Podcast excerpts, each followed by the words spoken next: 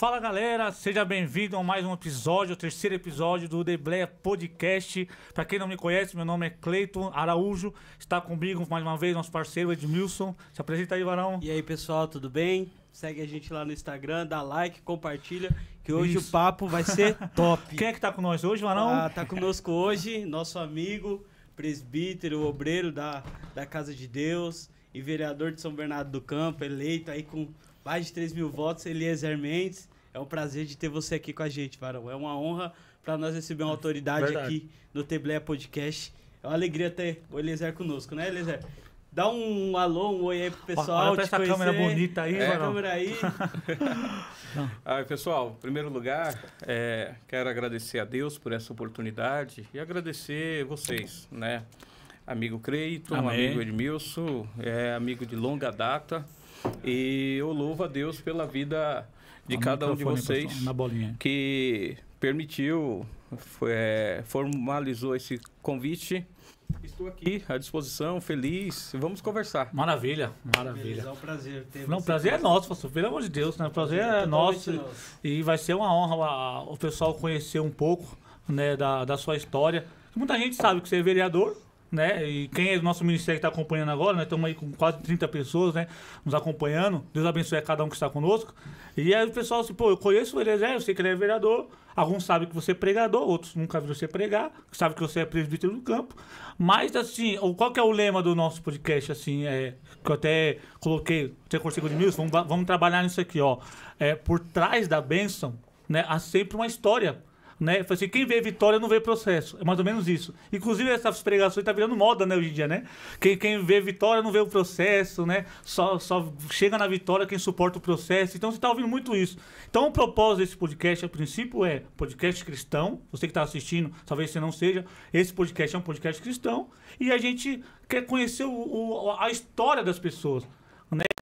Eu sei o Eliezer, mas e o primeiro degrau, né? Então, mais uma vez, obrigado por estar conosco, né? É. E se você já puder falar um pouco para o pessoal que está assistindo, quem é o Eliezer, né? de onde que veio, se é do, no- do Nordeste, se é do Sul, se você já puder falar um pouco já. Que pergunta, hein? Vamos começar É, assim, né? Simples. né? Não, tá, tá, tá leve, né? É, Creito, na verdade, é, você falou muito bem. É, a- atrás de uma pessoa é, sempre tem um processo, né? Sempre tem uma história. Sim. né? Eu falo que as pessoas podem apagar muitas coisas, menos A a história. história, dela. Né? Então, se você for ver, por exemplo, atrás da história de José, atrás da, da história de José, teve um processo de separação, de solidão, de calúnia, de perseguição, de prisão, né? É, hoje a gente glorifica a Deus e vê a história de José quando lemos ali é, José no Egito sendo um governador, mas o processo é doloroso. Muito bom. O processo é aonde que eu falo, onde nós é, estamos em formação, né?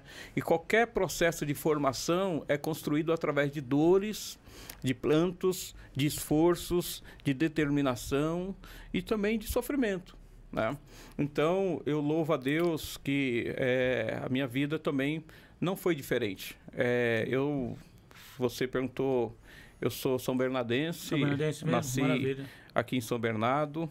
É, a minha família, é, meu pai se mudou para São Bernardo saindo de Pernambuco em 1975 ou 76. 76. É, então, chegamos aqui naquela região ali do Jardim Silvina, Vila São José, e ali construímos nosso primeiro barraco. E debaixo de muita adversidade, de muita luta, é, Deus foi preparando, Deus foi conduzindo e cada vez mais é, aprendendo, buscando ao Senhor e aproveitando as oportunidades, né? Daquela década de 1970, muitos é, imigrantes vieram para São Bernardo, né? Para o Grande ABC, principalmente você pega a Vox, é, hoje deve ter em torno de 10 mil funcionários, Sim. mas naquela época época meu pai mais, sempre fala que era 40, 30 mil funcionários. Então, Nossa. muitas pessoas vinham para São Bernardo, para o Grande ABC, atrás de uma oportunidade nas empresas metalúrgicas. É, e meu pai não foi o o meu pai era um desses, né?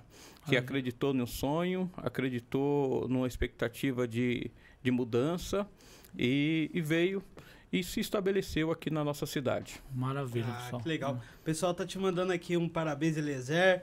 Pastor José Brandão tá É. te mandando a paz do Senhor. Pai do Senhor, verdade. Ana Paula, o Obrigado. pessoal tá falando aqui no chat Parabéns Galera, pelo vou trabalho. aproveitar Larissa, vocês Deus aqui. abençoe. que tem o pastor Sérgio, a Liliane. Deus abençoe a todos vocês. Eu queria, gostaria de pedir vocês que ainda não são inscritos no canal, ainda não seguem a gente no Instagram. Eu vou te convidar a se inscrever no canal, No like. ativar o sininho da notificação, mandar aí pra galera, pros seus amigos, pra estar nos acompanhando aqui, beleza? Contamos com a ajuda de todos vocês, beleza? Maravilha. Então seu pai veio de Pernambuco, sua mãe também? Também, também. De É, Pernambuco? Qual sim, os dois.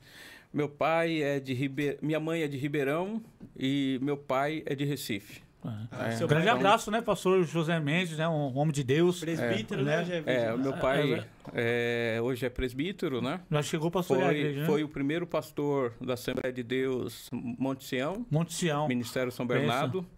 É, nós Pertinho chegamos ali, ali, né? é, nós chegamos ali no, no Monte Sião em 1993, é, ainda adolescente. E meu pai teve a oportunidade de ser o primeiro pastor daquela igreja. Ah, que teve a bênção. graça, né, a honra, Que né? benção, benção. E hoje continua servindo a Deus Ah, e maravilha. ajudando. É Ele congrega, você nasceu, é, ele já era crente, você foi, você e seus irmãos Sim, sim. na igreja. Sim, sim. É, nós, meu pai, desde sempre foi evangélico, né?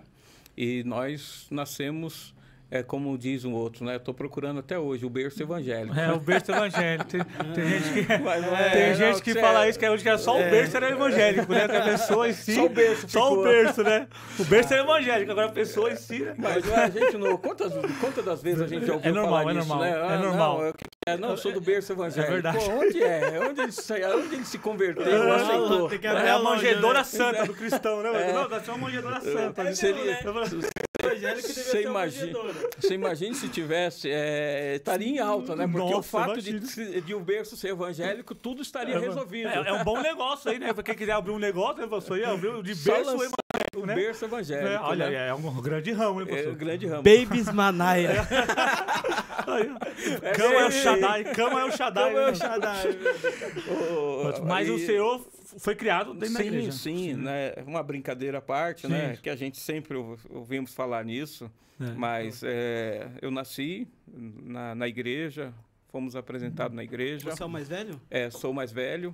É, minha mãe teve é, Osiel e Oséias antes de mim, porém eles é, fale- é, faleceram com menos de dois meses de vida, né? Nossa. Então eu sou o terceiro e sendo o terceiro, a... graças a Deus nós tivemos oportunidade, é, vingou, como diz minha mãe, né? Uhum. É, e sou o primeiro é, que está vivo e nós temos mais tenho mais cinco irmãos, assim né? irmãos, né? quatro homens e duas meninas. Todos servam Deus? Tenho al- dois que estão um pouco devagar. Qual que é o nome né? dos seus irmãos? Ah, rapaz, você vai. É tudo, é tudo Eli, Vai, Eli, vai, Eli. vai, É tudo vai- ali. é tudo, Ele é, é, tem o mas Enoque, né? ele O é Enoque, Não, vai- mas eu Enoque. falo, é. é? Olha, Eli- Eliezer, vamos assim, do maior para o menor, né? Vai. É, Eliezer, Élida, A Élida. é. Eli, é, Eli.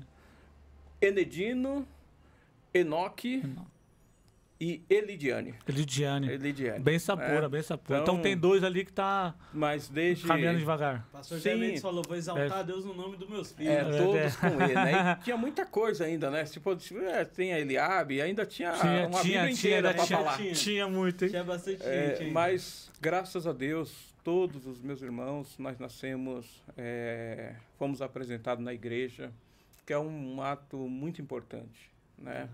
Porque a, a gente, é, Creiton, você é pai, Sim. Edmilson, se Deus quiser, Em será. breve. É, eu tenho, graças a Deus, Deus nos presenteou. A Nina está de cinco meses, mas é, nós temos uma missão e a obrigação do crente é ensina o menino no caminho que deve andar, né?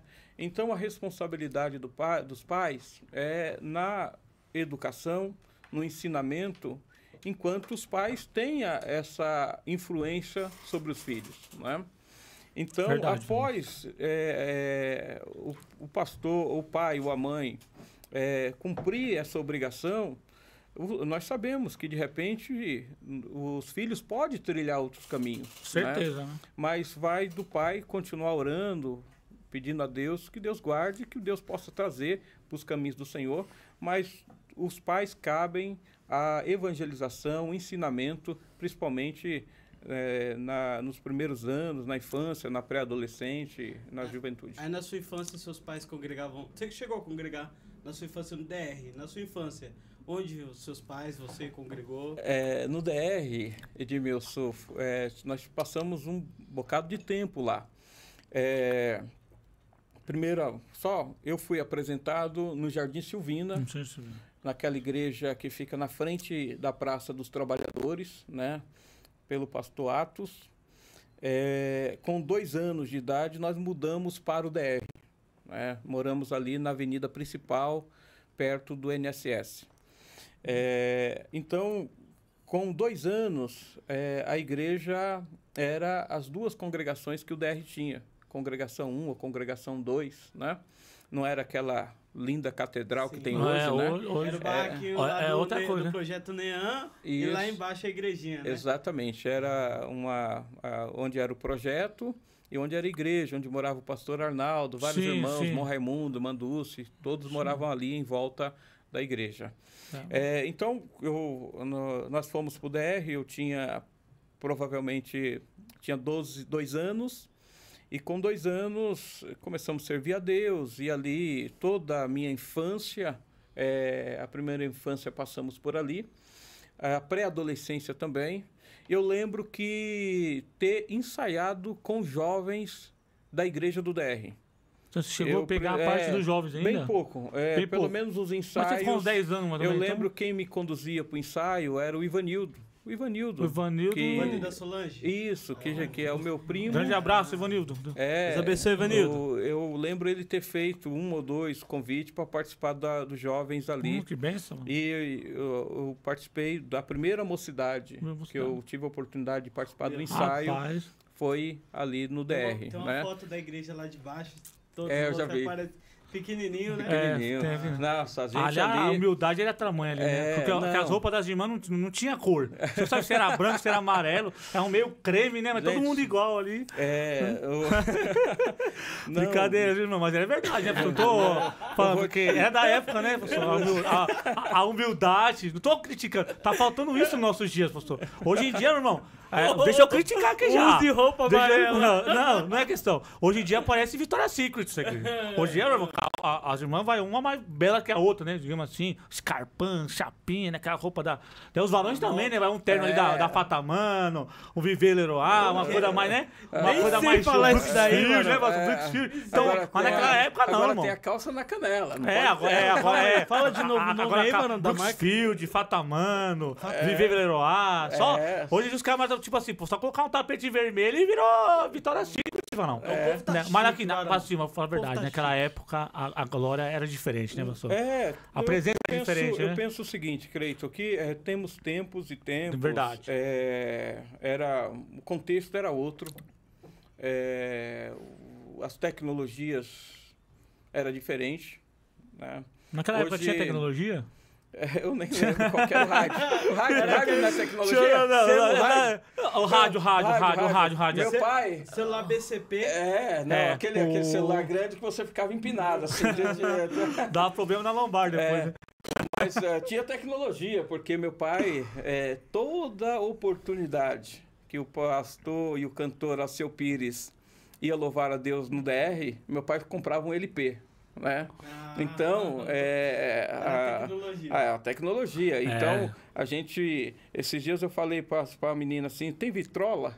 Ela falou, o que, que é isso? Que não sabe, não sabe o que é, né? A Entendeu? descendente Então, já saiu de moda? É, aí Ah, a é gente verdade, tinha essa uhum. oportunidade de estar sempre, comprava um LP do Alceu Pires e ouvia. Era Alceu a Pires é nossa relíquia. diversão. É a né? diversão. Mas eu louvo a Deus, a minha infância ali no bairro DR foi uma infância muito divertida. Muito divertida Aí mesmo. de lá vocês foram pro Monte Sião? É, fomos de lá, foi para o Monte Sião, mas tanto no DR ali, entre os 10, 12, c- é, 13 anos, né? Tivemos oportunidade. Hoje, esses dias eu, é, a gente foi para um lugar para descansar com a família, né? E lá eu tava, levei um pipa para ensinar para os meus sobrinhos, né? Aí eles perguntaram: o que, que é isso, tio? né? Então, eh, o pessoal não sabe Onde o que, estão que é né? Que pipa. que que muda, e, né? e- lá no DR, nós eh, era pipa, fubeca, Fubeca. é, meu, era peão, Não. meu, era tanta diversão. Ah. E tinha um campo na frente que quantas das vezes, né? É, meu pai, é, meu irmão, se você chegasse perto de uma bola, Uma bola- era um mês de gancho. Ali era a cabeça de Satanás. A bola era a cabeça de Satanás, né, mano? É, se fosse assim, aí era bom, que a gente já chutava, né? É verdade, tipo Mas, fosse, né, mano? mas não era, meu irmão. Era o seguinte, se A TV era a chegasse... caixa do café. Era, era- era terrível assim É, mesmo, pastor? Todo se mundo fala. Não, não, era assim. Ser Eu, eu não assim. lembro quantas vezes o meu querido papai, que eu amo de coração, né? Pai é Mas quantas das vezes meu pai foi nos buscar lá no campo, debaixo de cinta. Meu pai. Porque era proibido jogar bola. Não Era proibido. podia jogar bola de maneira Meu nenhuma, pai. né? Eu vou contar uma história. é, Teve uma oportunidade que todas as igrejas sempre têm evangelismo na parte da tarde. Sim. E no DR não era diferente, né? E meu, vi meu pai se arrumando, terno, gravata, e eu só de olho, né? O pai vai sair. E se o pai for sair, eu vou pro, pro campo, né? Olha aí. Aí, pai saiu, foi pra igreja e o Eliezer subiu pro campo do DR. Meu pai. Aí a gente tá lá brincando e, poxa vida, eu sempre fui um bom jogador. Sempre fui um, um excelente jogador. Mas as pessoas sempre me queriam no gol. De tão bom que era, né, mano? era De tão bom que era. Eu falei, Nossa, é bom demais. Não dá pra você Você jogar é na muito linha, não. bom jogador, mas você sempre vai jogar no É, gol. Né? Vamos eu- equilibrar esse jogo aqui. E eu me conformava, né, meu? Pô, já que tô achando que eu sou tão Que bom sou- que eu só posso jogar no gol, então eu vou pra lá. Aí eu tô eu lá no gol e gritando e falando, toca a bola e cruza e pega e marca. Rapaz, E de repente o... eu olho pra trás assim, meu, Jesus. eu olho, volto. Será que eu tô vendo visão mesmo? Aí eu olhei de novo, né? Quando eu vejo, tá. Deixa eu ver se eu lembro. Tá o pastor Agenor, Meu, pai. O pastor Marcos Del Rey, que na Nossa. ocasião era diácono. Sim. É, o pastor Arnaldo, que naquela época também deveria ser diácono ou cooperador. Meu pai, que era diácono. Só sei que tinha uns Rapaz. seis obreiros. A comitiva A tava forte. né? Tava né? forte ali, viu? Aí quando eu olhei ali que vi que era ele, meu irmão, eu só falei assim, substituição. Meu irmão, em casa, você imagina o que aconteceu, né? Não, é 500, eu costumo falar, meu, 500 graus de puro santo fogo e poder, mano. Quando vai exortar o filho, ó, fala assim, ó, É. eu falo pros meus filhos assim, falo, olha, quando chegar em casa, quando eles aprontam na igreja, né, falo assim, ó, quando chegar em casa vai ter avivamento, eles já sabem o que é. Já sabe. Já sabe, já sabe o que é. Quando chegar em casa, vai ter avivamento. Eles já sabem que eles já vão chorando no caminho já. Já sabe que a chibata vai comer. Né? E é interessante, se eu falar isso, porque naquela época o, o diácono, né, a gente leva o nome da Blair aqui no podcast, a gente gosta dessas histórias. Que os diáconos tinham esse poder também de disciplinar a pessoa. Tinha. Não é tipo ser o pastor, né? Ele, inclusive, a gente até falou na, na, na, última entrevista, eles ficavam olhando se os, os namorados ficavam de mão dada, estavam beijando. Eles eram um espião, né? Sim, sim. Eles eram os fa- os famosos espiões, mano. Né? E não passava nada, né? Tem, E tem, imagina, agora imagina assim, naquela época era complicado, né? Você- tenho a... Fazer as coisas escondidas é- Na verdade, eu sempre falo, né? É, momentos, Momento. né? Então, nós temos que respeitar os Sim, momentos. sim. né? Eu acho que é, os nossos líderes, naquele momento, naquele ano da história, e sempre estava pensando no melhor No melhor. Eu concordo. gente. Concordo. para as pessoas, né? É, então tinha caso é, de pastor é, que tinha um carrinho, que naquela época quem tinha um carro era um ou outro, né? Tinha um Fusca, uma Nossa. Brasília, uma variante, era um ou outro. Mas eu já vi história de, de pastores que falavam assim, que na época que eu comecei a namorar, ela não podia andar no carro comigo, tinha que andar atrás do banco. Atrás do banco, o pastor? Genô falava isso direto. O pastor Genô contava direto essa história. É, o pastor Genô. O pastor Genô contava direto essa história. falando. Então, é, era a realidade da época, É. que tem que ser é, considerado e muito O respeitado. momento né? do país, a mentalidade daquele momento, tudo tem que ser levado em conta, mas assim, tudo igual você falou uma coisa que é muito. Havia um zelo, É né? muito correto. Era, era um zelo um zelo. para os jovens guardar, os jovens se guardarem, era um zelo para poder manter a santidade da igreja, para querer o poder de Deus na igreja. Então tinha essa visão de querer sempre o bem da Melhor. igreja, sempre de querer o bem, né? E você, o senhor cresceu nesse meio, nesse contexto, aí foi pro Monte Sião. É, aí, saindo do DR, nós, a família, meu pai recebeu um convite do pastor Roberto Montanheiro para assumir uma igreja, a nossa igreja, que é a igreja do Monte Sião. É, e ele imediatamente aceitou o desafio e automaticamente nós saímos do DR e fomos morar na, no Monte Sião e meu pai pastorear a igreja, né? Já tinha Ah, igreja lá. Já tinha igreja, já tinha, tinha, já. igreja estabelecida, construída, com toda a estrutura, praticamente toda a estrutura que nós temos lá hoje. É, o meu pai, nessa oportunidade, sendo pastor, ali logo no primeiro momento a gente se envolveu, né? Nós é, se envolvemos no trabalho, na obra. É, não é fácil, porque eu lembro que na inauguração, que foi no domingo à tarde, a sede levou o coral e a banda. Então foi lindo. Maravilha. A igreja do Monte Sião lotada. Lotada. Banda tocando, coral cantando. Só que a minha expectativa com um adolescente de, de 13 a 14 anos era, ô, vai ficar alguém, né?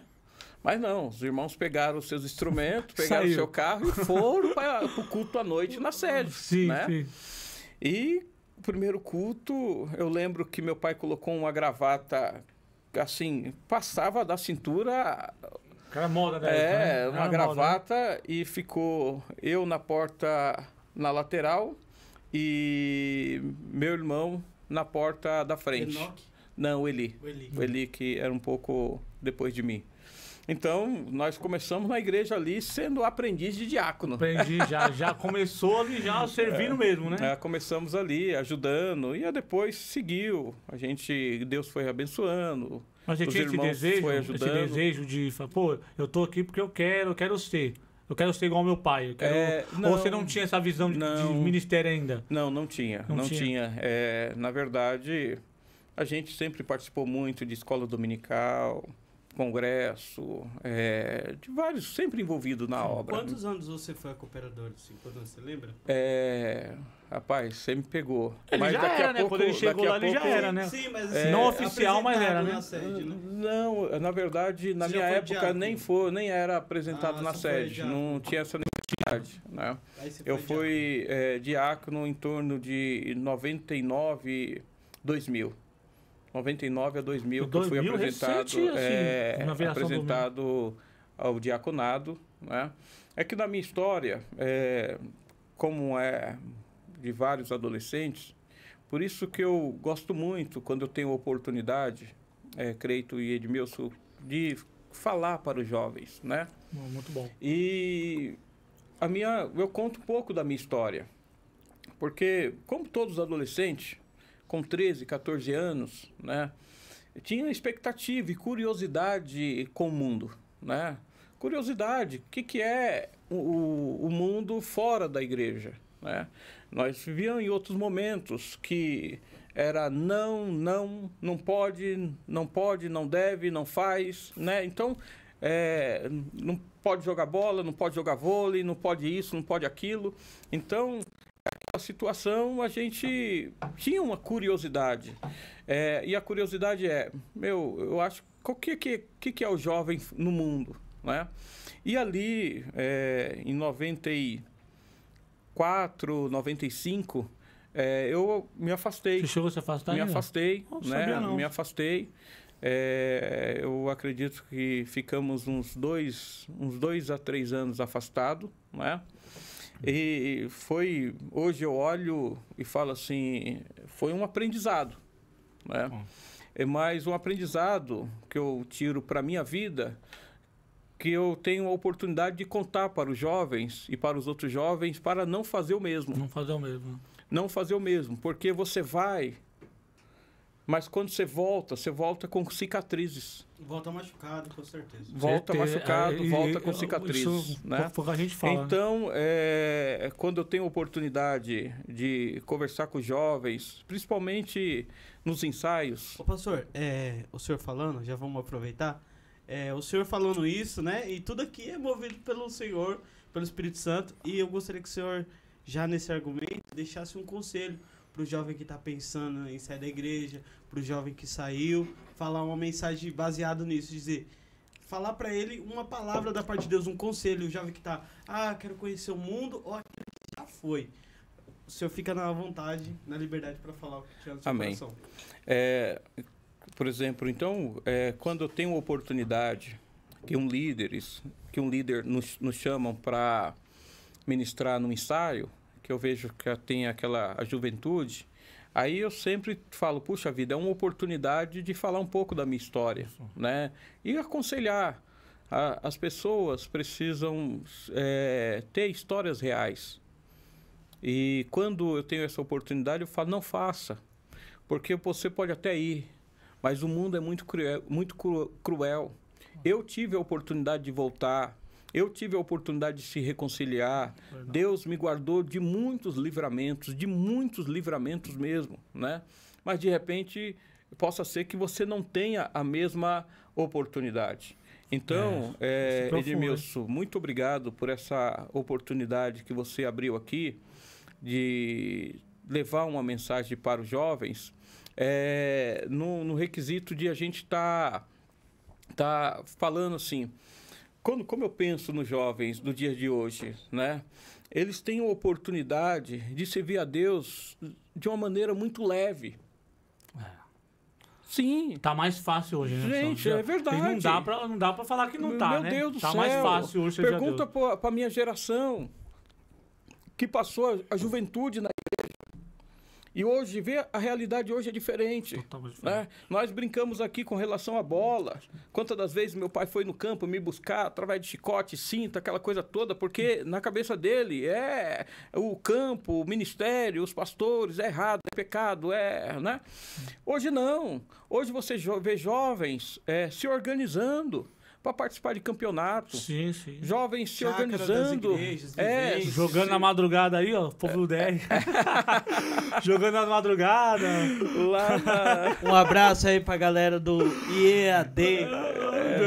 O pessoal que joga na Futebol madrugada. Clube, é IEAD Futebol Escondido do Clube. pastor. aí. Deus Olha, abençoe. brincadeira, ó, De nada. Seis meses de gancho, hein? É, gancho era mais. Ainda bem eu não pô, participo. Começa a visitar as quadras da madrugada aí, você vai ver seus jovens orando, evangelizando. Só glória. Só mano. Brincadeira à parte, pastor, mas é verdade, pastor. Ô. Hoje, até no campo de futebol, hoje, é, no estádio eles vão hoje, né? Sim, sim. Você usar uma camisa de time, até coisa você usar um manto de satanás. É? Hoje em dia o pessoal até vai pra igreja às vezes. Sai de camisa de time, eu já vi. Não, hoje, então, por isso que eu falo, hoje a, a, a situação, eu falo que não está flexível, mas está mais leve. Tá mais leve. É, servir ao Senhor é, em comparação a décadas passadas. né? Então, jovens, o jovem, ele não pode perder esta oportunidade.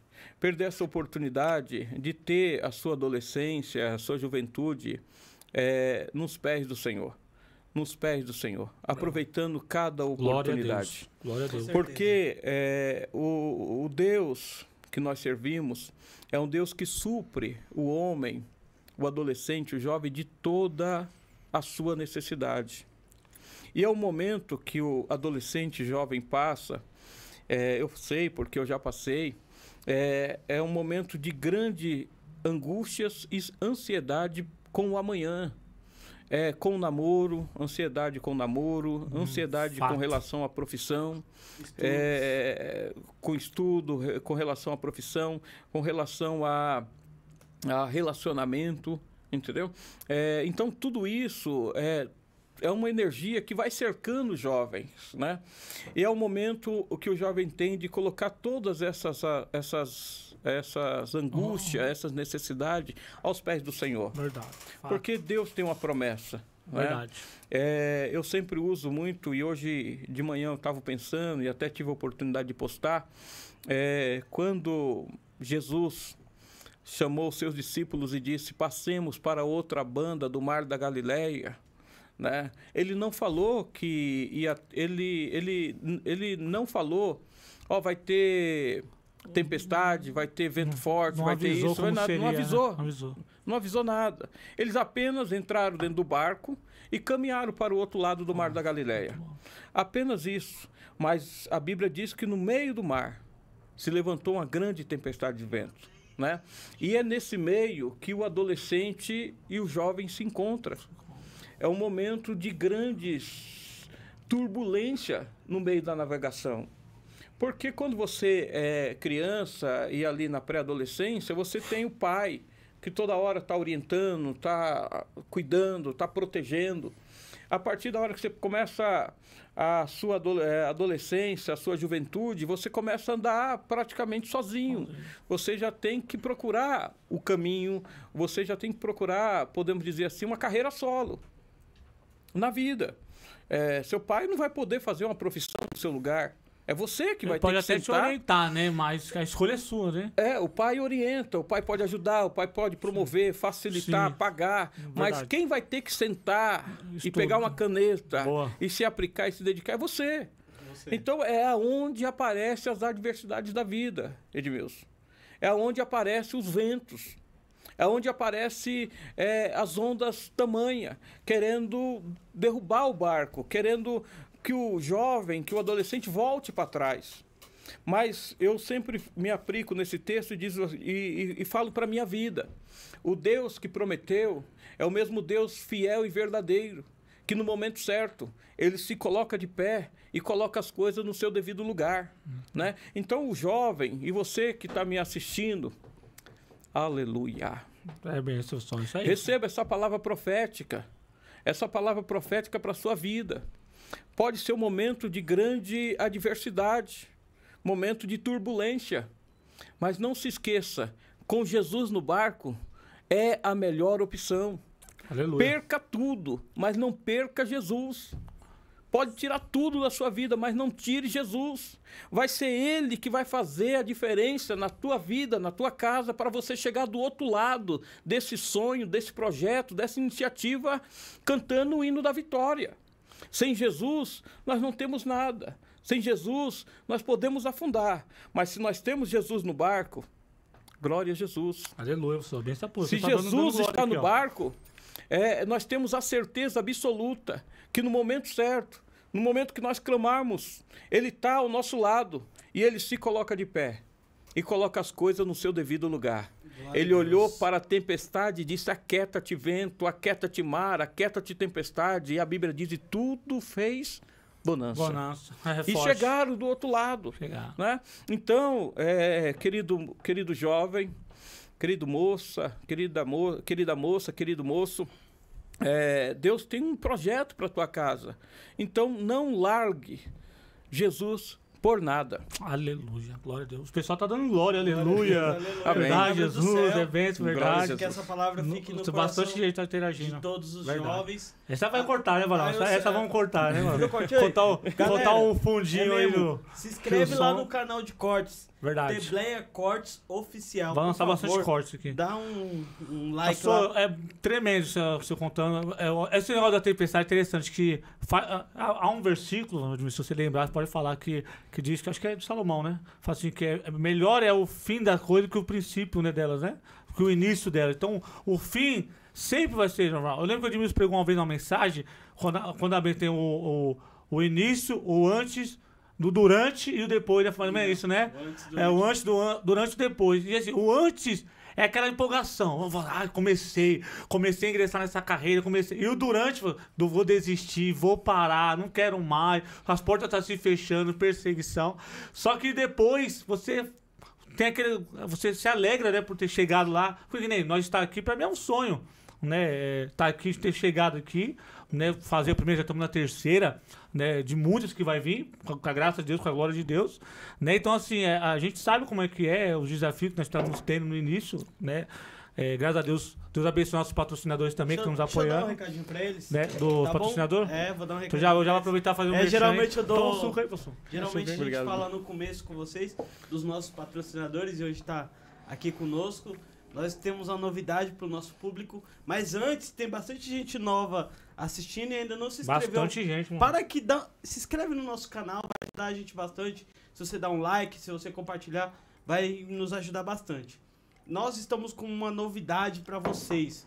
Eu sentei com, com um dos professores, um dos líderes da Webolt, que dá um curso de gestão financeira e de investimento em operações automatizadas. Conhece E eu sentei Conhece? com ele, chorei não, e não. pedi um desconto para Arrebenta, nosso, né? público, para o curso de operação, é, de operação financeira. Ele, eu falei, ele falou 5%, ô varão.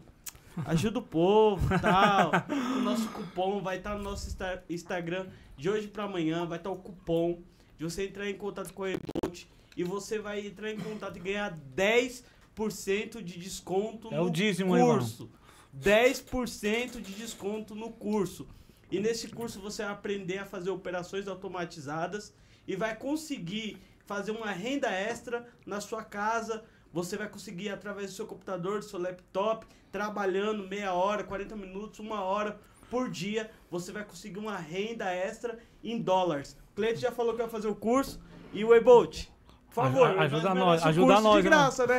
Pelo amor de Deus, ajuda nós, tá bom?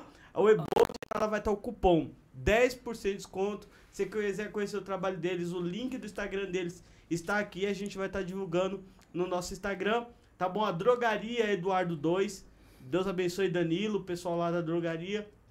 Que Deus abençoe vocês. Eles fazem entregas, né? Você precisa do medicamento em casa. Não precisa nem sair de casa mais, mano. entrega, O remédio tá chega bom? lá.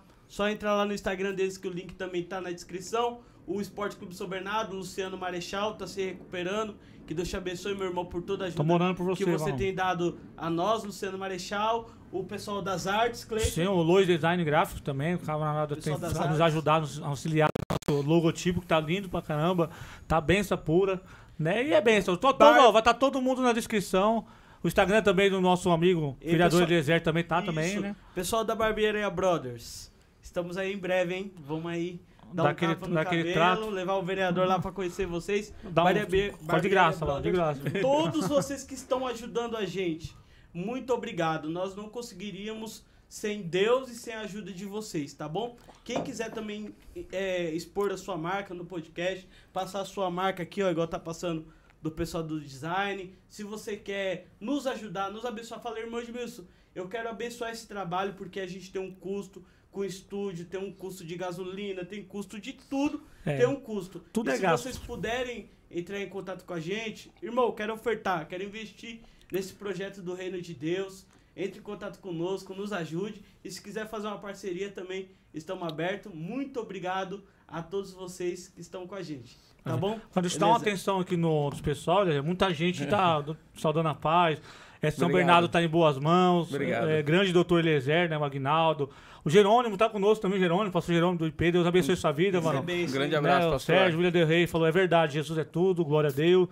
O é, Jardel Vaguinho falou, recebi essa palavra, né? Amém. Tá falando que recebeu essa palavra. O Vitor Fernandes, cunhado, pai do Senhor, Deus abençoe, varão.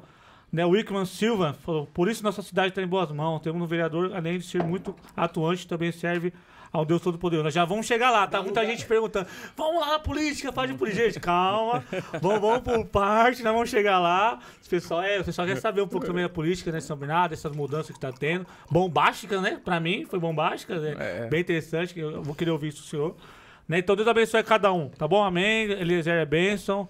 É isso aí. Narciso Moreira, o jovem, está mais questionador. É aquilo que você estava falando, né, pastor? Que é essa questão da ansiedade, né?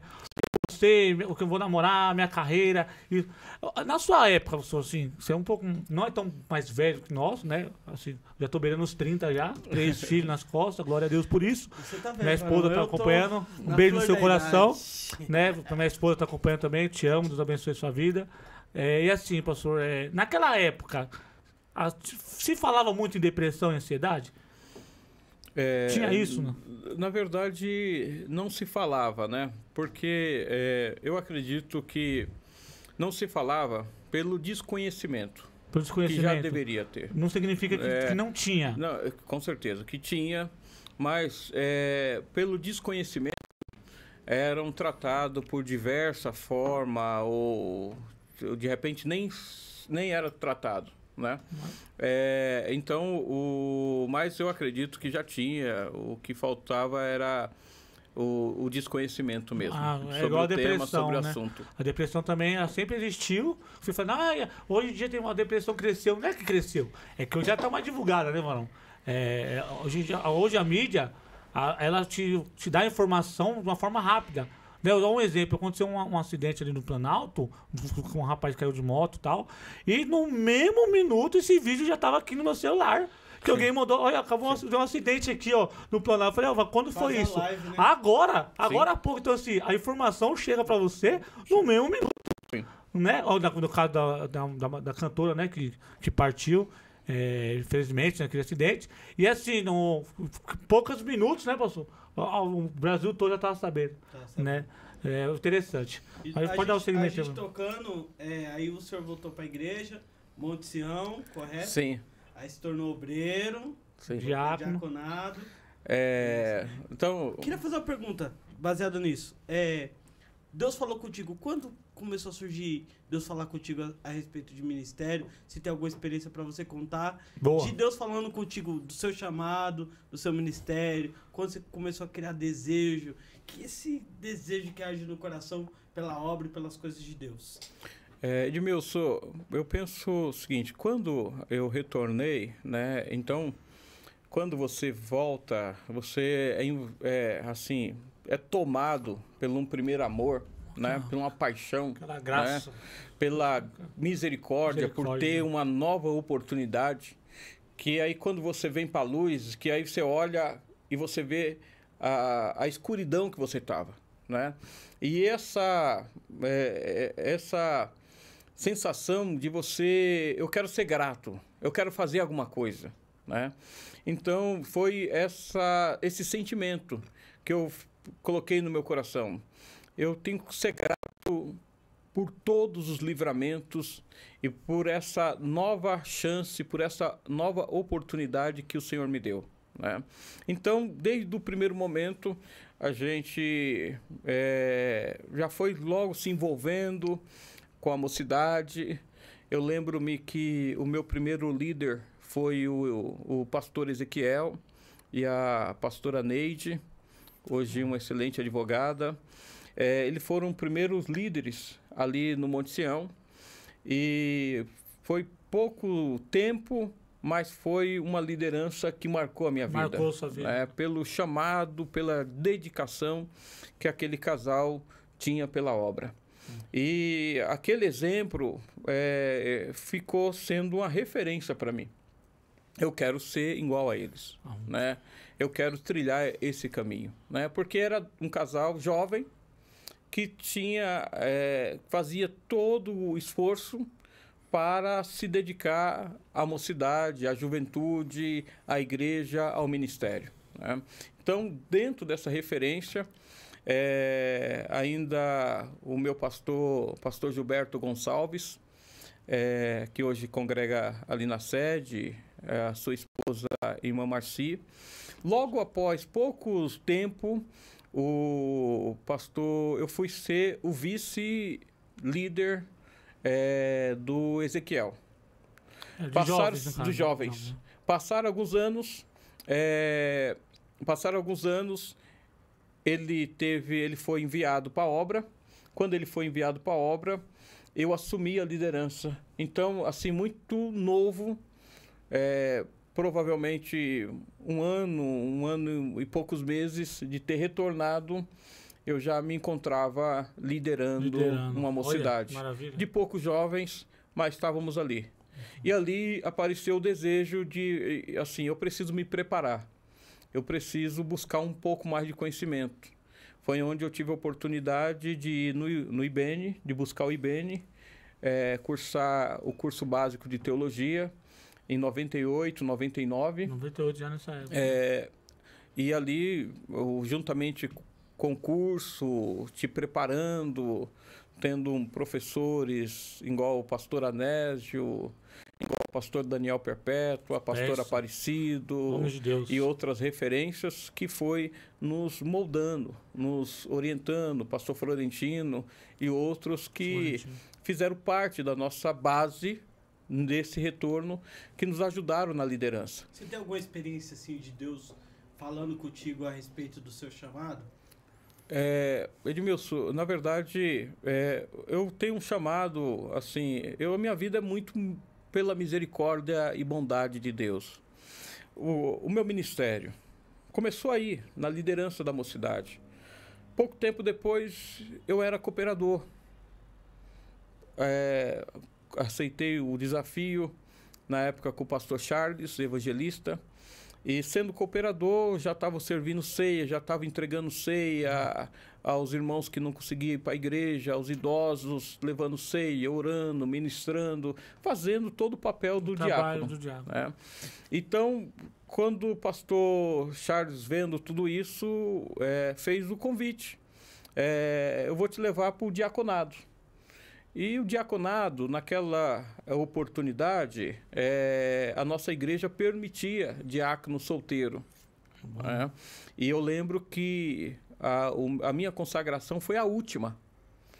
Seis meses depois já não Mudaram. era, já mudaram. Você lembra a convenção que era? Era Madureira ainda? É, não, era Madureira. Era Madureira. Era Madureira. É, na, na outra oportunidade já não, já não tinha, Já já, não não autorizava mais, Teve diácono solteiro. Né? Então eu fiquei cinco anos ou mais sendo diácono e solteiro no nosso ministério Nossa. mais trabalhando com a mocidade do Monte Sião, trabalhando no eh, como coordenador do setor 1, na época na liderança do pastor Walter Borges, que era o Walter nosso Borges, presidente da MUP da ainda. MUP ainda, Quem, né? que eu- alguns jovens sabem o que é MUP?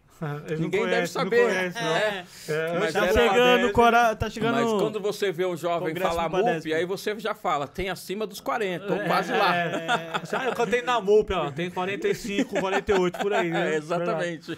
Então, na época da MUP, na liderança do pastor Walter Borges, Walter. Eh, nós coordenamos, juntamente com o presbítero Josué Brandão, o setor 1.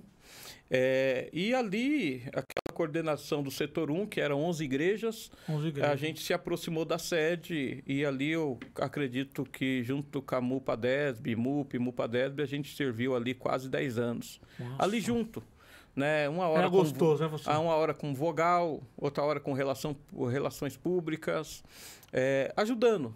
Eu lembro que era congresso, a gente estava na igreja na quinta-feira. Quinta, sexta, sábado, e voltava para casa domingo à noite com as pernas assim, sei como é- tremendo, sei como é porque que é. o domingo você ficava praticamente o dia inteiro em pé na igreja, servindo, é, recepcionando as igrejas do interiores. É, então, tudo isso foi, fez parte da minha formação. E, Edmilson, e a minha vida tem sido assim. É, eu tenho se jogado e Deus tem, assim, vai por aqui. Vai por aqui, faz isso, faz aquilo, né? Teve uma oportunidade que um profeta no Monte Sião, eu lá na porta, não lembro se eu era cooperador, diácono, recepcionando os irmãos. Aí um pregador falou para mim que é, Deus estava me dando o dom da palavra. Só que eu sempre gostei de gente, sempre gostei de recepcionar, sempre gostei de abraçar as pessoas. E o serviço do diaconado e do cooperador é um serviço ah, excelente, porque é, é onde você conhece quem chegou na igreja, quem não chegou, quem entrou, quem não entrou. Quem não foi no faz a dia, né? Se recepção. aproxima dos idosos. É, se você, se, você tá ali recepcionando as pessoas. Então, é um excelente ministério. E quando o pregador é, usou essas palavras que Deus estava me dando o dom da palavra, eu, ao mesmo, no primeiro momento, eu falei, não, esse dom aí é do meu irmão.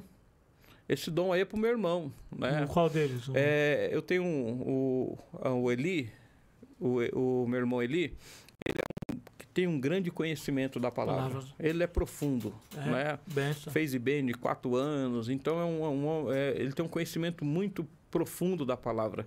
E sempre foi muito se dedicado, de ler, de ler, de se dedicar muito. Então, por isso ele. que eu falei assim, não, esse dom é do meu irmão. não é meu, não. Deus é, gosta disso, hein, é, Mas o que acontece? É, aparece uma oportunidade ali. É, eu lembro que... na primeira oportunidade, não sei se já aconteceram isso com vocês, mas é, vale a pena a gente compartilhar como vocês falaram aqui, pode abrir o coração. Ah. Eu lembro que a minha primeira oportunidade para ministrar a palavra foi lá na igreja Assembleia de Deus do Jardim Jussara. Do nosso campo? É, do nosso campo. Nosso campo. Eu preguei acho lá, quem. Preguei lá dois domingos atrás. É. Era uma igreja completamente diferente é, do que você viu hoje lá. Era uma igreja mais simples, né? E eu não lembro o pastor, mas eu acho que quem me fez o convite foi o líder da mocidade na época, o nosso irmão Silas. E eu fazendo IBN, aí aparece. Se, se, tornou pastor de lá também, né? É isso, Silas. isso é, eu fazendo IBN, aí aparece a oportunidade para ministrar a palavra. É tudo que um aluno quer. Né? Você tá ali só recebendo. Agora eu me consagro! É, só recebendo. Você, um professor dá uma aula, outro professor mostra isso, outro professor mostra é aquilo. que você quer. Aí você fala, poxa vida, quando eu pegar o microfone. É isso vou, na mente. É, fazer isso igual, na mente, né? É, fazer igual um amigo meu, o Jacó. É, vou virar a casa, não vai ficar um banco, né? Vai quebrar tudo. Vou quebrar tudo. É, hoje, hoje é isso. O pregador fala, ah não, como foi lá? Fala, não, o pregador lá quebrou tudo. Fala, fala, porque ele tá quebrar tudo, é que foi bem, soube o avivamento tal. É melhor. Aí eu falei, meu Deus do céu. Aí eu me preparei bastante, e orei, e preguei o texto. Eu lembro que tinha uma apostila é, que tinha vários sermões e eu estudei uns sermões ali, preenchi algumas coisas que que achava importante estar tá falando. E eu fui empolgado. De repente, o irmão passa para mim pregar. Meu irmão do céu. Eu acho que até hoje eu não sei se comprometer os irmãos com a paz do Senhor. Tem isso. Né? Não, Ficou aquela fica, dúvida, né? Você, é, é, as primeiras oportunidades, Nossa. você nunca esquece, porque é um momento que você, puxa vida, você, você, você organiza tudo na sua mente. Vou fazer isso, fazer aquilo, mas quando você Chega assume o microfone, que você olha para a igreja, Ixi. o pastor aqui, Nossa. outros obreiros olhando para você torto assim, vão ver o que ele vai falar. Eu, meu Deus do céu, vou... Só sei que preparei uma mensagem, falei, meu, essa mensagem aqui vão me dar 30 minutos, 35 minutos, mas essa mensagem aqui eu falo 40 minutos. 40 minutos. Eu lembro que eu comecei a pregar e preguei, preguei, preguei, preguei, preguei, preguei, falava uma coisa, falava outro tópico, falava uma coisa, falava outro tópico e tal, aleluia, igreja abençoe, igreja receba e redevolva, e vai por ali afora. E de repente eu olhei. receba, devolva. Que, aí eu lembro que eu olhei assim, pregando aqui a igreja, de repente eu olhei pro, pro relógio do lado da parede assim, eu falei, deve estar tá parado. Nossa! Eu falei, não, deve estar tá parado. Né? Há três minutos Passaram-se três minutos. Aí eu continuei pregando, ia babá, babá, babá, babá, babá, e pregando, de repente eu olhei pro relógio assim meio desconfiado. Aí o relógio tinha andado dois minutos. Meu eu falei, não tá parado não. Aí eu lembro, rapaz, que eu entreguei o microfone com, eu acho que 15 minutos de mensagem. Nossa. Eu saí daquele dia é, do altar, assim, mais tão abatido tão abatido, assim, é, derrotado. Falei, meu Deus, tá vendo? Sempre falei que essas coisas não é para mim. Nossa. Sempre falei que isso é, não ia dar certo. Essa é para outro, para A, para B. Que quando você tem uma, um, um, choque de realidade desse jeito, você sempre começa é, assim, não, é esse chamado é para A, esse não, chamado é, é para B, chamado, é, né? É, eu lembro que eu saí assim muito desanimado Porém, é, hoje Deus tem nos dado a graça e esse talento, esse chamado tem se tornado cada dia realidade na nossa vida para a glória de Deus. O seu, né, nesse tempo aí, eu lembro da minha primeira oportunidade, eu, pastor, eu tremia. Quando era culto do jovem, eu falei assim, Cleiton, já tem essa oportunidade. Eu, eu não sei se a, a bexiga enchia, abaixava, a pressão aumentava. Eu ficava desesperado, desesperado pra não ter, assim, essa oportunidade, porque dá um medo, dá um frio na barriga. Eu não sou pregador, mas quando tem oportunidade, até hoje eu tremo. Sim. Até hoje eu tremo, porque eu, eu sei a responsabilidade que é, né? Mas assim, na, na, nessa época, assim, você já era baseado com o Espírito Santo, já tinha recebido essa, essa promessa maravilhosa do batismo com o Espírito Santo? Eu acredito, já, já, já era batizado com o Espírito Santo. Eu fui batizado com o Espírito Santo no primeiro congresso dos jovens do Monte Sião. O primeiro congresso? É, primeiro Olha, congresso dos jovens do Monte Sião. Você lembra um pregador? É, lembro, pô, não tem como esquecer, né? Jorge Rabelo. Ah, não tem É, nem como, né? Batismo com o Espírito Santo é com ele mesmo. É, não, ele, eu lembro Deus que usa ele muito nessa área. Usa ele demais. a gente fizemos o primeiro congresso, como eu já falei, na liderança do pastor Ezequiel e a Neide, e toda aquela expectativa, né? Primeiro congresso, juventude, e ele pregou no sábado. Ele pregou no sábado e trouxe os irmãos que e chamou os irmãos que queriam ser batizados com o Espírito Santo para frente da igreja. E ali estava eu. Falei, meu, hoje é meu dia, eu quero ser batizado. E orando, buscando a Deus, na semana, jejuando. E eu lembro que ele orou por mim e falou assim: Você está batizado, solta a língua estranha. Falei, oxe, estou batizado? Tô batizado, é assim? Oxe, eu vou te falar, foi uma palavra profética. Quando ele parou de falar, A graça a graça de Deus veio. Tá, Né? Coisa Então, boa. fomos ali selados pelo batismo do Espírito Santo numa ministração do pastor Jorge Rabelo no primeiro congresso do Monte Sião. Ele pregava muito nesse tempo no nosso Sim, campo, né? não, pregava fala- muito. O pessoal do DR fala, naquele tempo do barraquinho, poucos irmãos eram baseados com o Espírito Santo. E aí uma vez ele pregou, eu acho que foi mais de 20 baseados com o Espírito Santo. Era assim e a mesmo. maioria deles era, era, hoje era obreiro, na época o Denis, Marcelina, o, o Denis, a irmã dele, o Denise, vários outros que são obreiros, foi, falam que foi baseado nesse dia que ele É. Sim, pregou lá ele tinha esse. a- ele tinha, Até não, hoje, até né? hoje Até ele hoje tem ele é esse assim, né? chamado e esse diferencial. dele, não é verdade. É, eu tive a oportunidade de, há quatro anos atrás, ver ele pregando uma das nossas regionais, não era São Sebastião do Paraíso. Eu lembro que, eu acho que con- contabilizaram mais de 40 pessoas batizadas com o ele Espírito contou Santo. esse testemunho na sede quando ele pregou. É, foi coisas ex- extraordinárias. E lá no Monte Sião, nessa oportunidade, também eu acho que foi batizado umas 10 pessoas. É. E Nossa, eu estava bênção. entre eles lá, graças É, a Deus. maravilha. Bondade. E você conheceu sua esposa? Sua esposa era do Monte Sião, conheceu na sede? De... Onde o senhor conheceu sua esposa? É, na verdade, É, é, já, Bom, já começa. Não, não, todo, todo podcast nesse momento. Teve do Samuel, teve dessa vez. Esse é o momento só love do Tebleia Podcast. Pode falar, Barão. Cleito, calma aí, calma aí, Cleitão, Cleitão. benção, como é que foi, quem chegou em quem? Calma, manda um beijo pra sua esposa aí, Barão. Te amo, mozão. Te amo, viu? Se não, Se não, colchão não tem casa na hoje. sala. Tô brincando. Olha, Tô brincando, tô brincando. quero- Vai dormir com o Miguel. tô Quero- brincando, Barão. Tem a liberdade pra falar aí. Obrigado. Quero louvar a Deus pela vida da minha esposa, Ariane. Olha aí. É, ela acabou de me.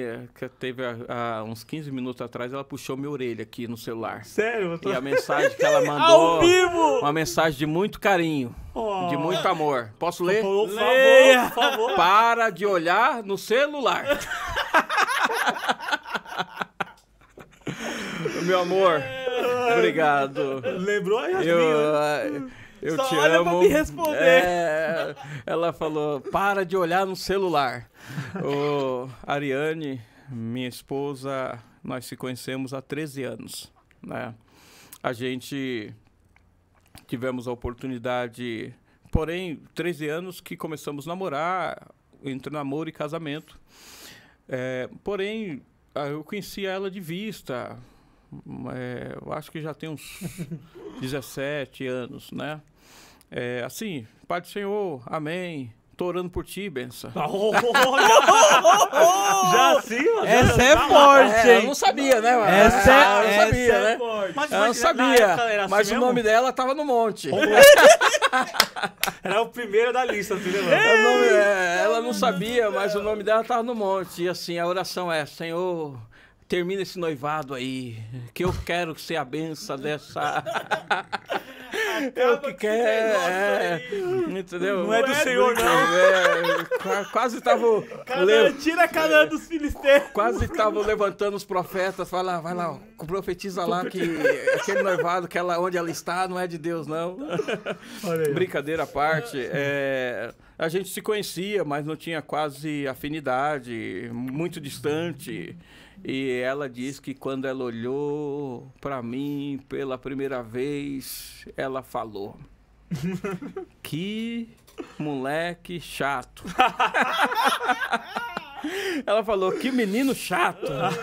é, é, tava numa festa na casa de um irmão, de um amigo, e ela, amigos em comum da gente, e eu era líder de jovens, né? E a festa toda, eu de social, gravata, e terno, e o pessoal brincando, o pessoal, e eu ali na minha postura, né? Pastorzinho. Aí quer dizer, É. então, pastorzinho. Então, quando ela olhou aquele quadro ali, que viu aquele menino ali, todo mundo aproveitando a festa, e a gente, eu daquele jeito, ela falou, ele deve ser chato, né? Mas é assim, hoje o castigo tá aí. Então, é, após tudo isso, é, aí a gente se conheceu. É, tô tentando lembrar o ano aqui, meu Deus do céu. Misericórdia, você. Tô Cuidado, revela, não. é, Revela anos Cuidado. Me ajuda aí. cuidado. Vem com a revelação. atrás, qual que é? Vai, vai a conta aí, mano, da calculadora aí. mano. Ah, não, não, lembrei. ó, Para, para. Aí. Não vai que é 2007, gente. Ah, Meu Deus do céu. Para, 2007. Glória a Deus, Ah, livramento. Glória a Deus, aleluia. É, É, tem o dois- suspense. né? 2007, é, eu encontrei ela no quarto sábado na sede, né, em janeiro. Aí eu lembro que eu trabalhava com o jornal, ABC Gospel, eu entreguei um jornal para ela, né. E depois a gente não se viu. E naquele mesmo ano, é, em abril, eu encontrei ela é, no congresso da mocidade da igreja do Jardim Esmeralda. Do Jardim Esmeralda. Terminou o congresso, todos os irmãos ali se confraternizando, se conversando, porque os jovens têm que conversar mesmo. Certeza, né? E eu, o que acontece? Tava, tava aí fazendo a obra, né? Então participava de um congresso aqui, participava de outro congresso ali. Eu ia é, até pela, pela, pelo relacionamento Camup, Camupadesb. Então, é, nesse ano, em abril de 2007, eu encontrei ela num congresso ali do Jardim Esmeralda. Aí a gente conversou um pouquinho.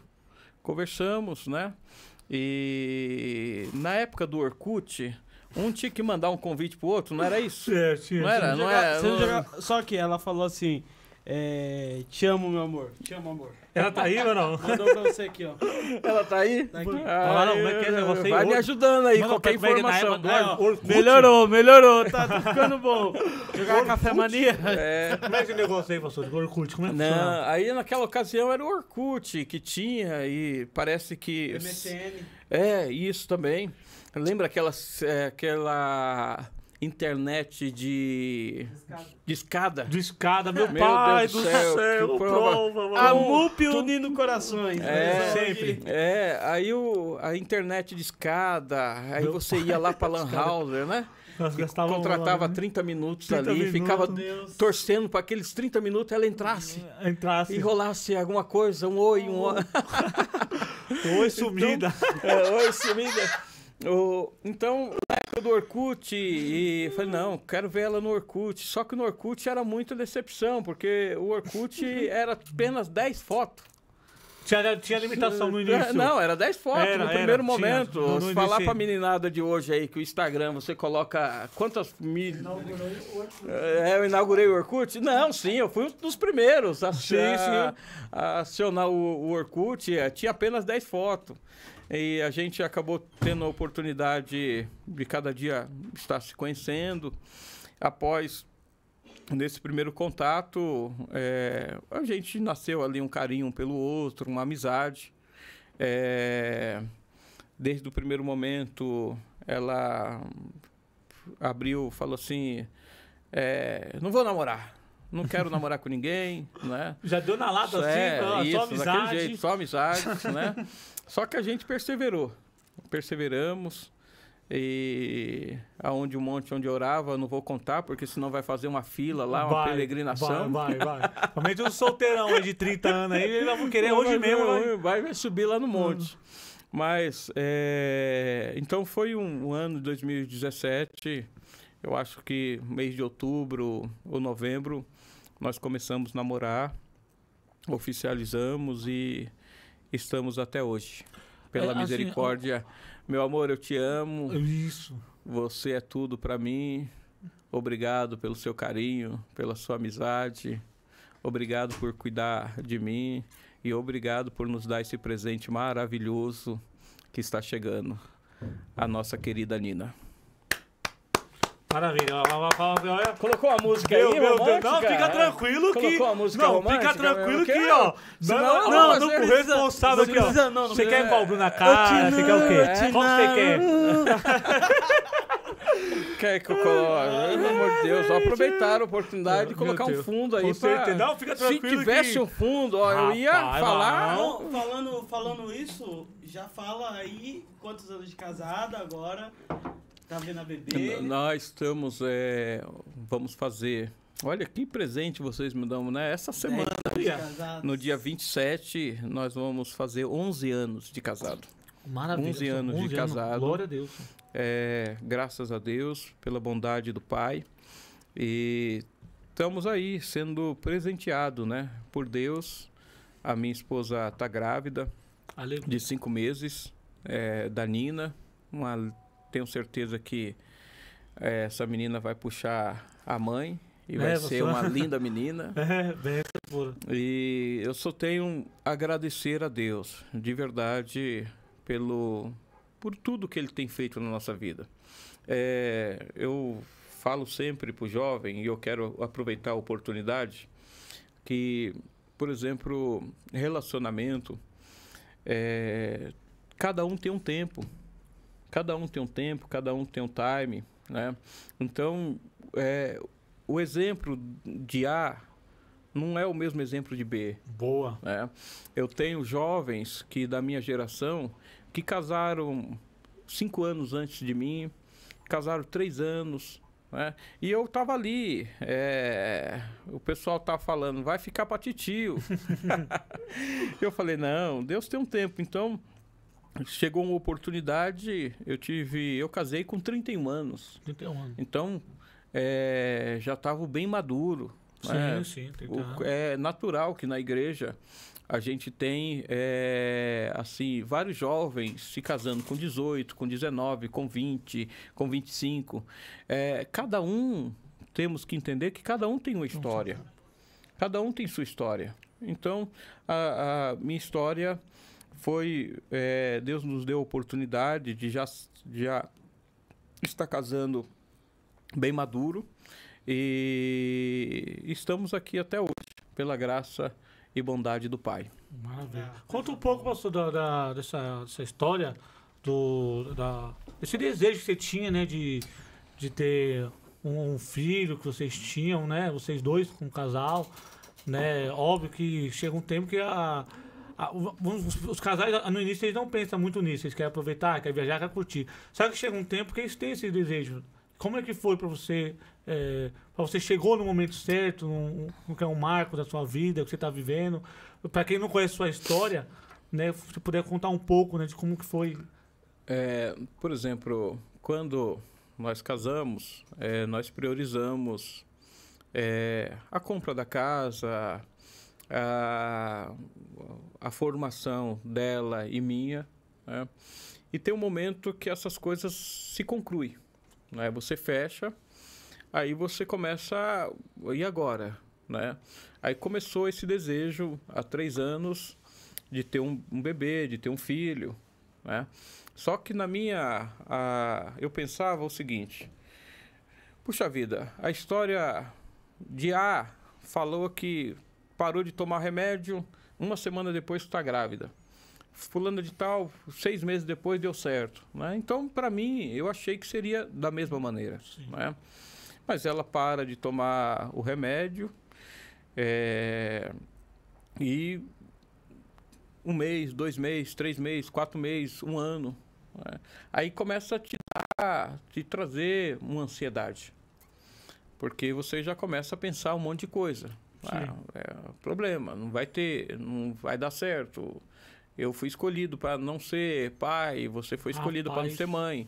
Então tudo isso começa a nortear a, a nossa vida, toda essa situação.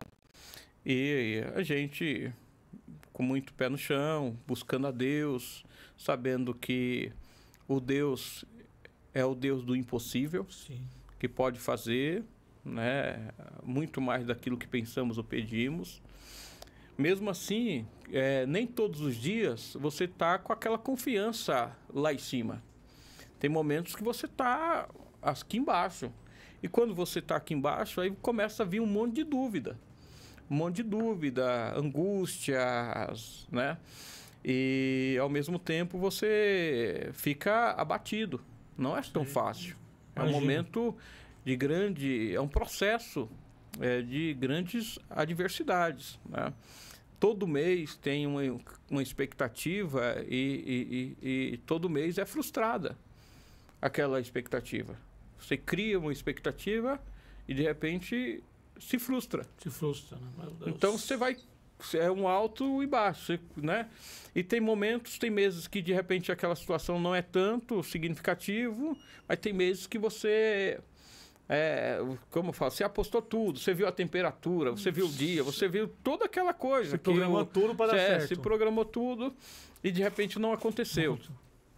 E é nessa, é, nesse momento que a gente eh, tem que descansar no Pai e principalmente o casal ter muito cumplicidade um com o outro.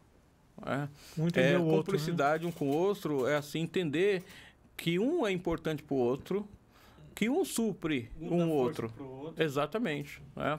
É, é o momento de um ajudar o outro, um fortalecer o outro. Não é o momento que, infelizmente, em vez acontece que de repente é o momento da discorda, da separação, da guerra, é, a culpa é sua, a culpa é minha. Nossa. Não tem culpado nisso.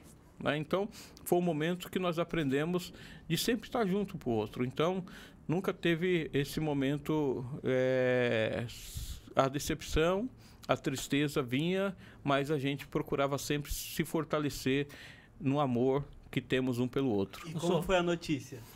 Só, antes, segura a notícia, ah, porque tem uma coisa também que ele está falando, que nem você, eu me lembrei da, da, de Ana. Né? A Ana ela tinha uma perturbadora que tocava na ferida dela. Né? Então, tipo assim, é, eu tenho, você não tem, eu posso, você não pode. Responde se, se o senhor quiser, vai ficar na liberdade. Você ouviu muita coisa. Teve alguém que você ouviu palavras você falou, rapaz, já me deram na cara, mas essa palavra aqui me machucou por muito tempo. É, na verdade, é o seguinte, nós temos uma sociedade que a sociedade ela te cobra ou de maneira Sim. direta ou indireta. Indireto, é onde é o contexto onde nós estamos inseridos.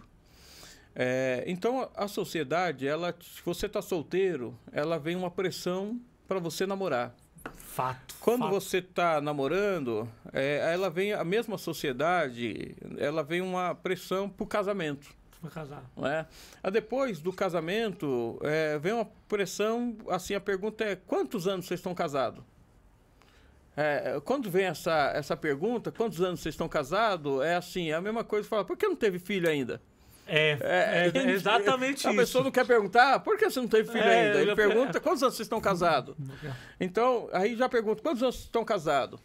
E ah, depois começa, mas por que vocês não têm filho? Olha, o tempo está passando, Pai olha. Céu, gente. É, Isso é então, é conveniente demais, irmão. Mas é, eu, eu acredito que é onde nós estamos inseridos, que todos estão indo para a mesma direção.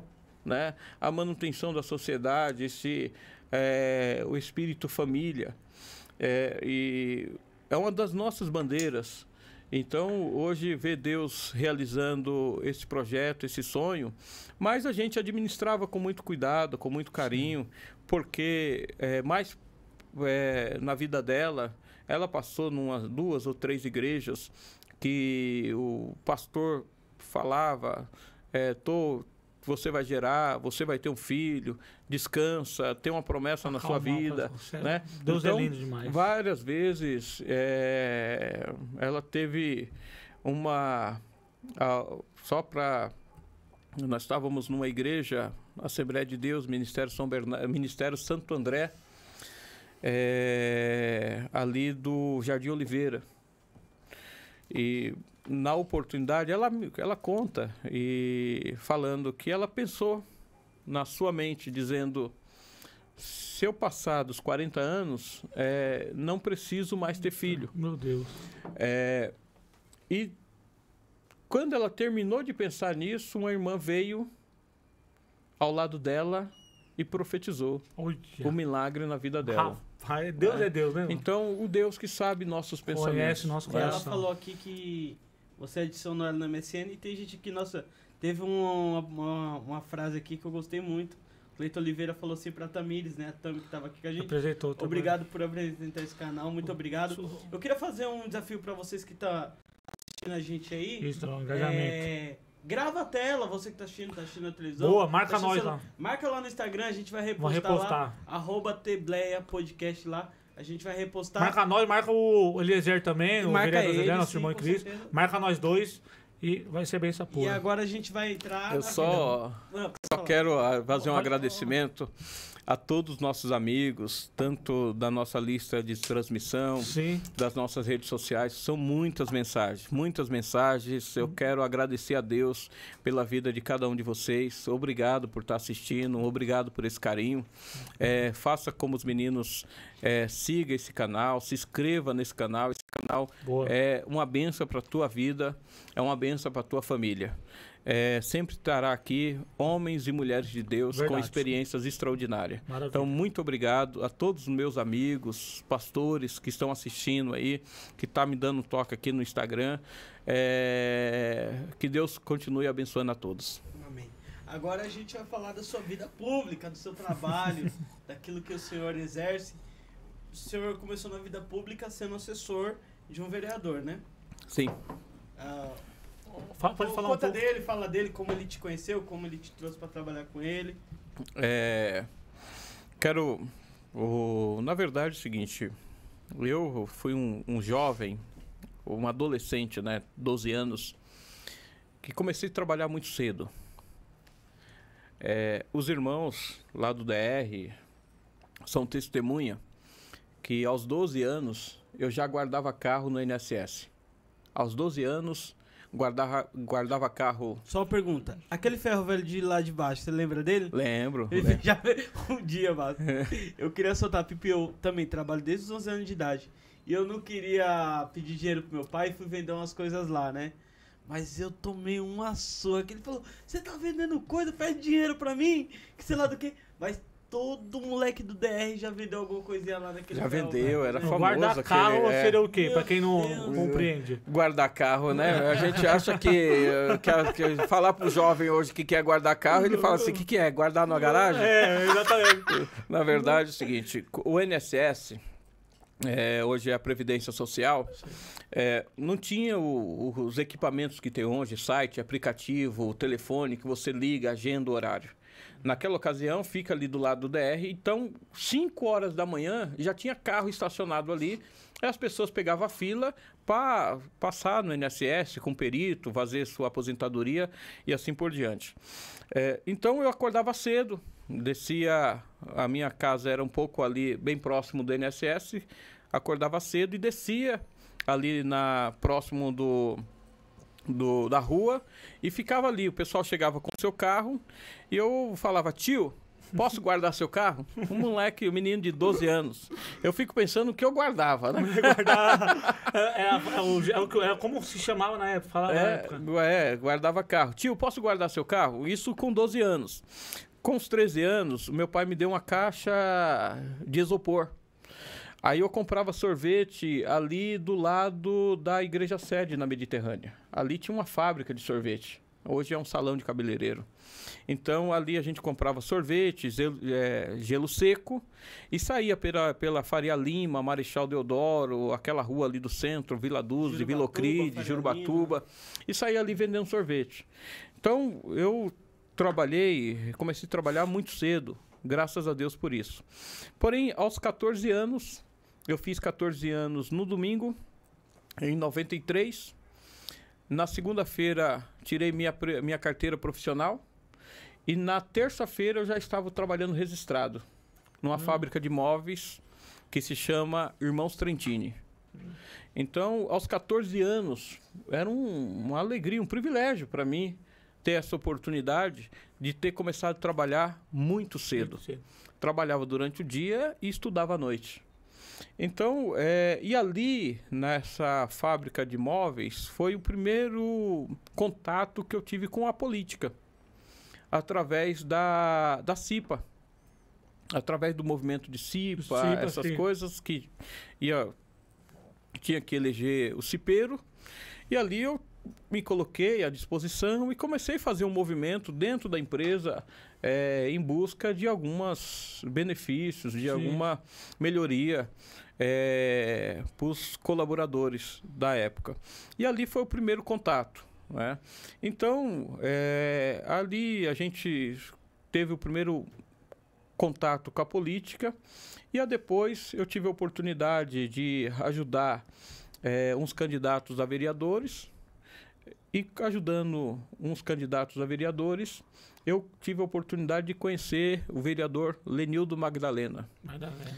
Aí, conhecendo o vereador Lenildo Magdalena, eu lembro-me, na primeira oportunidade que sentei com ele, ele falou assim: Menino, vem me ajudar. Você precisa aprender um pouco como funciona aqui dentro. Do nada, assim, professor? Olhou pra você e. Olhou para mim, logicamente. É, quem construiu essa ponte foi o pastor Isaías e o pastor Jó, que me aproximou do vereador Lenildo. Sim.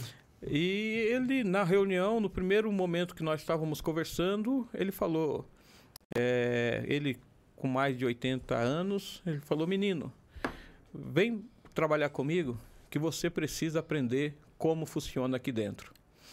Hoje, olhando tudo isso, a gente vê que foi uma palavra profética. Eu não sonhava em ser vereador. Eu estava ali apenas a minha expectativa e o meu sonho era ser um assessor. Sim. E trabalhei com ele quase três anos e foi uma escola, um aprendizado.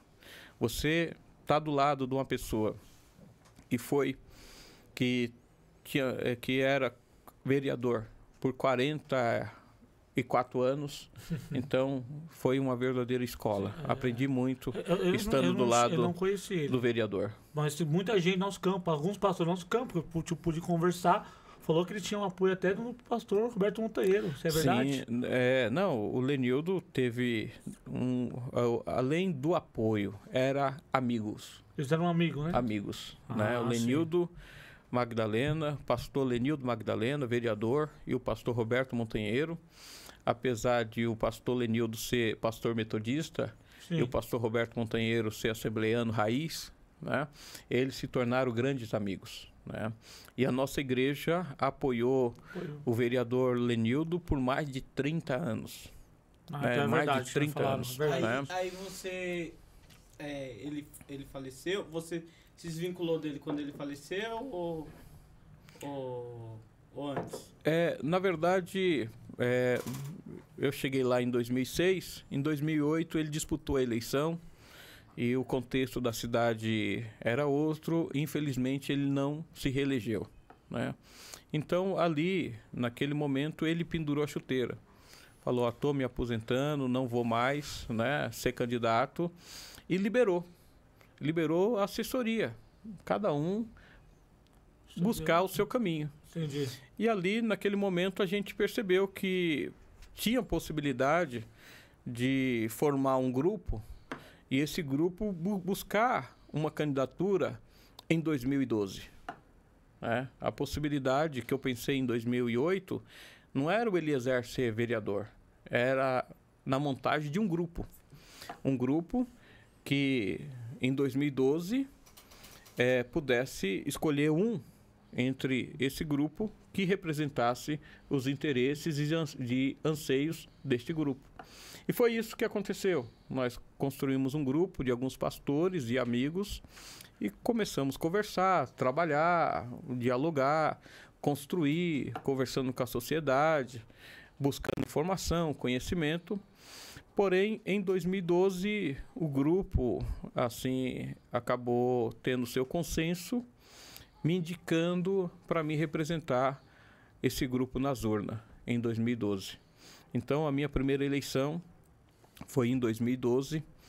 É, eu falo que foi um momento de grande aprendizado, onde você teve, onde nós tivemos 2.046 votos e não conseguimos. Eu lembro. Então, é, você ser bem votado, né? hoje você ter é, quantos candidatos que você vê teve mil, mil e seiscentos, mil e setecentos decepcionados. Imagine em 2012 eu ter 2.046 votos, sendo tem. a minha primeira eleição e não consegui. Mas na vida tudo tem um processo. E um processo é no processo que nós aprendemos. É no processo que nos permite a amadurecer. Eu tenho certeza que foi a graça e a bondade e a misericórdia do Senhor que não permitiu aquele momento você ter o êxito. Você, lembra, você pode falar o partido? Eu era pelo PPS. PPS. PPS. É, então, o, o que acontece? Então, com 2.046 votos, o grupo saiu fortalecido. Porque... Não ganhou, mas se animou. Sim, sim. Assim, né? Não ganhou, mas assim, saímos do zero. Do zero. Hoje nós temos alguma coisa na caixa. Aí você saiu depois de 2016. Aí o, se organizando, conversando, dialogando, buscando parcerias, né? Se preparando. A gente voltamos, pra, nós voltamos para a urna em 2016. 2016. Antes de você entrar nesse 2016, professor, é, porque assim, vamos, a, gente, a gente gosta de saber tudo, né? vamos ver tudo. Quando o senhor saiu, houve uma perseguição? Eu acredito que seria até uma pergunta óbvia, assim, né? Mas como que você lidou com as pessoas? Ah lá, eu quero resolver com política. Ali, ah, ah, você, é que, porque, se eu não me engano, você já era presbítero já.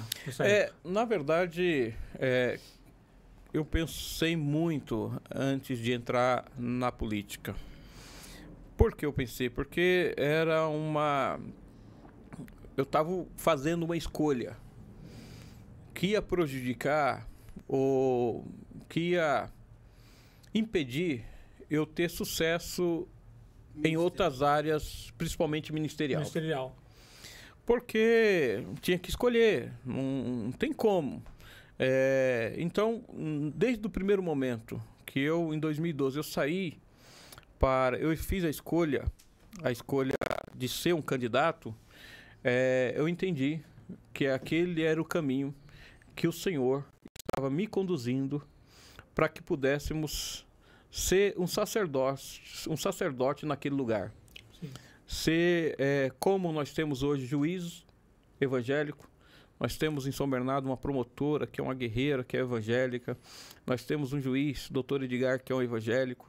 Nós temos vários homens, empresários de vários segmentos que são evangélicos, que estão lá para representar é, o cristianismo.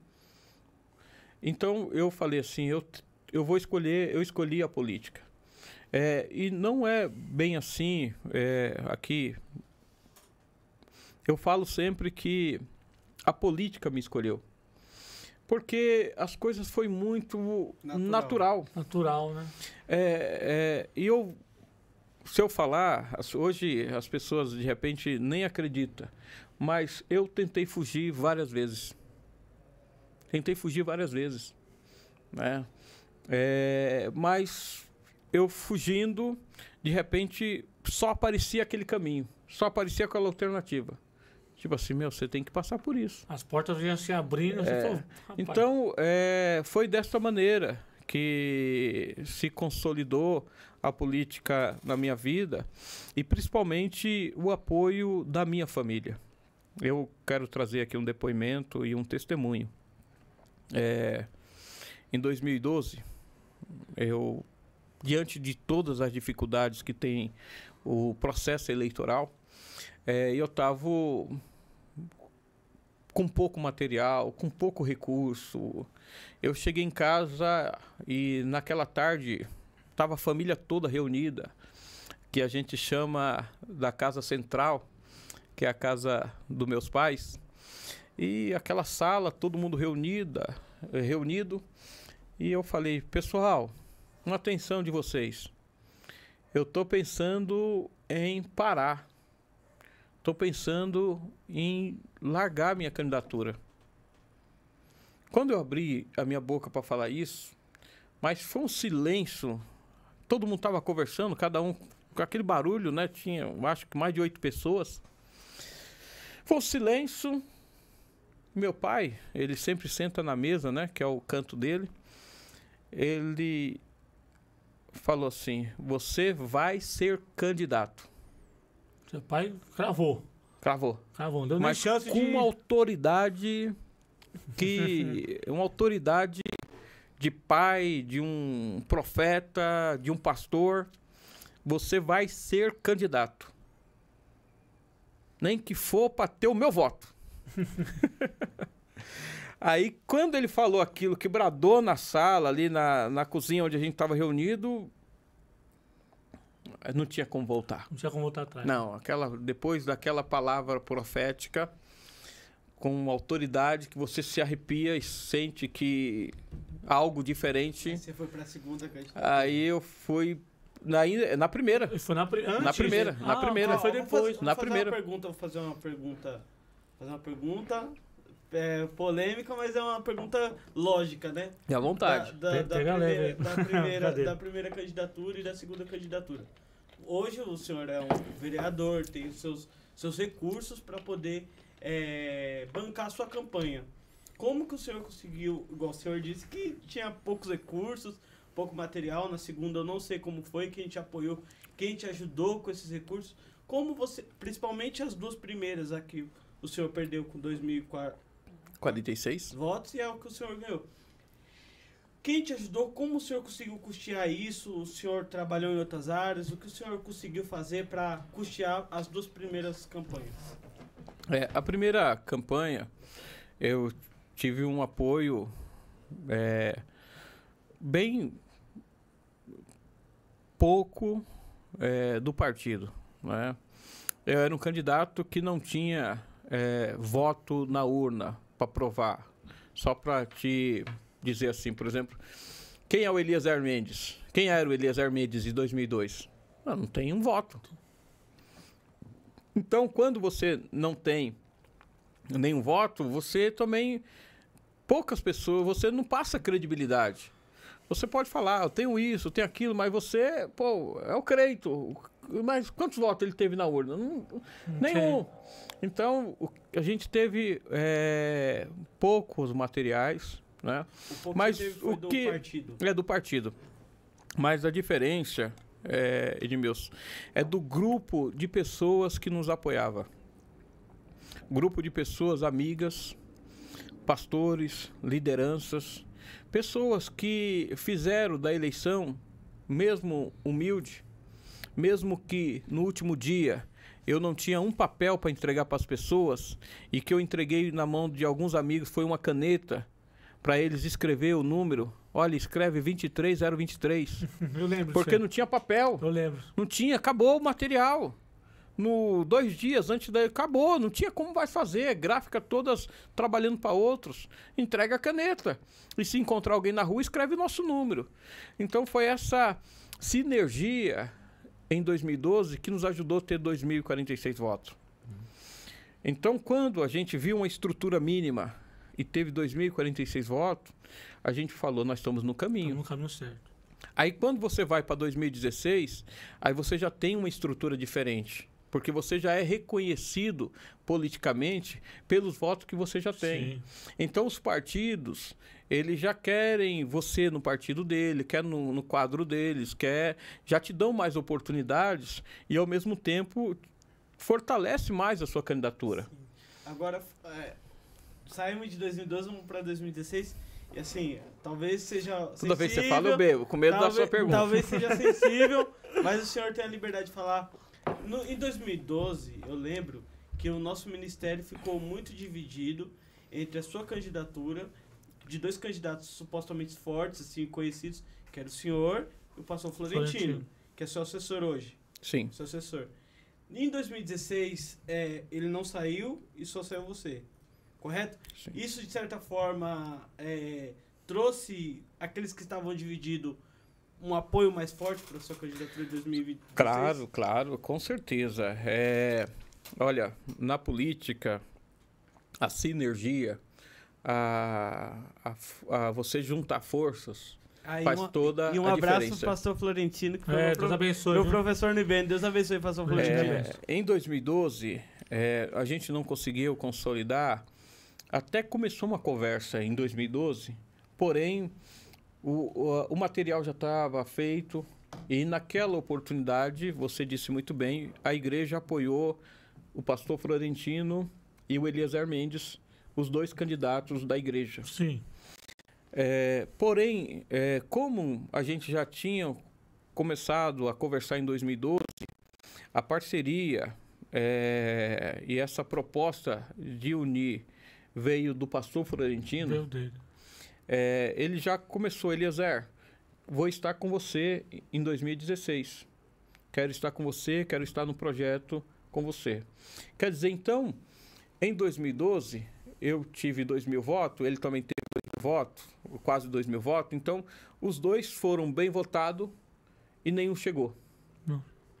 Já em 2016, o- a- essa junção com o pastor Florentino, com outros candidatos que também estavam nos ajudando, em 2016 eu tinha, só de apoiadores, eu tinha cinco ex-candidatos me ajudando.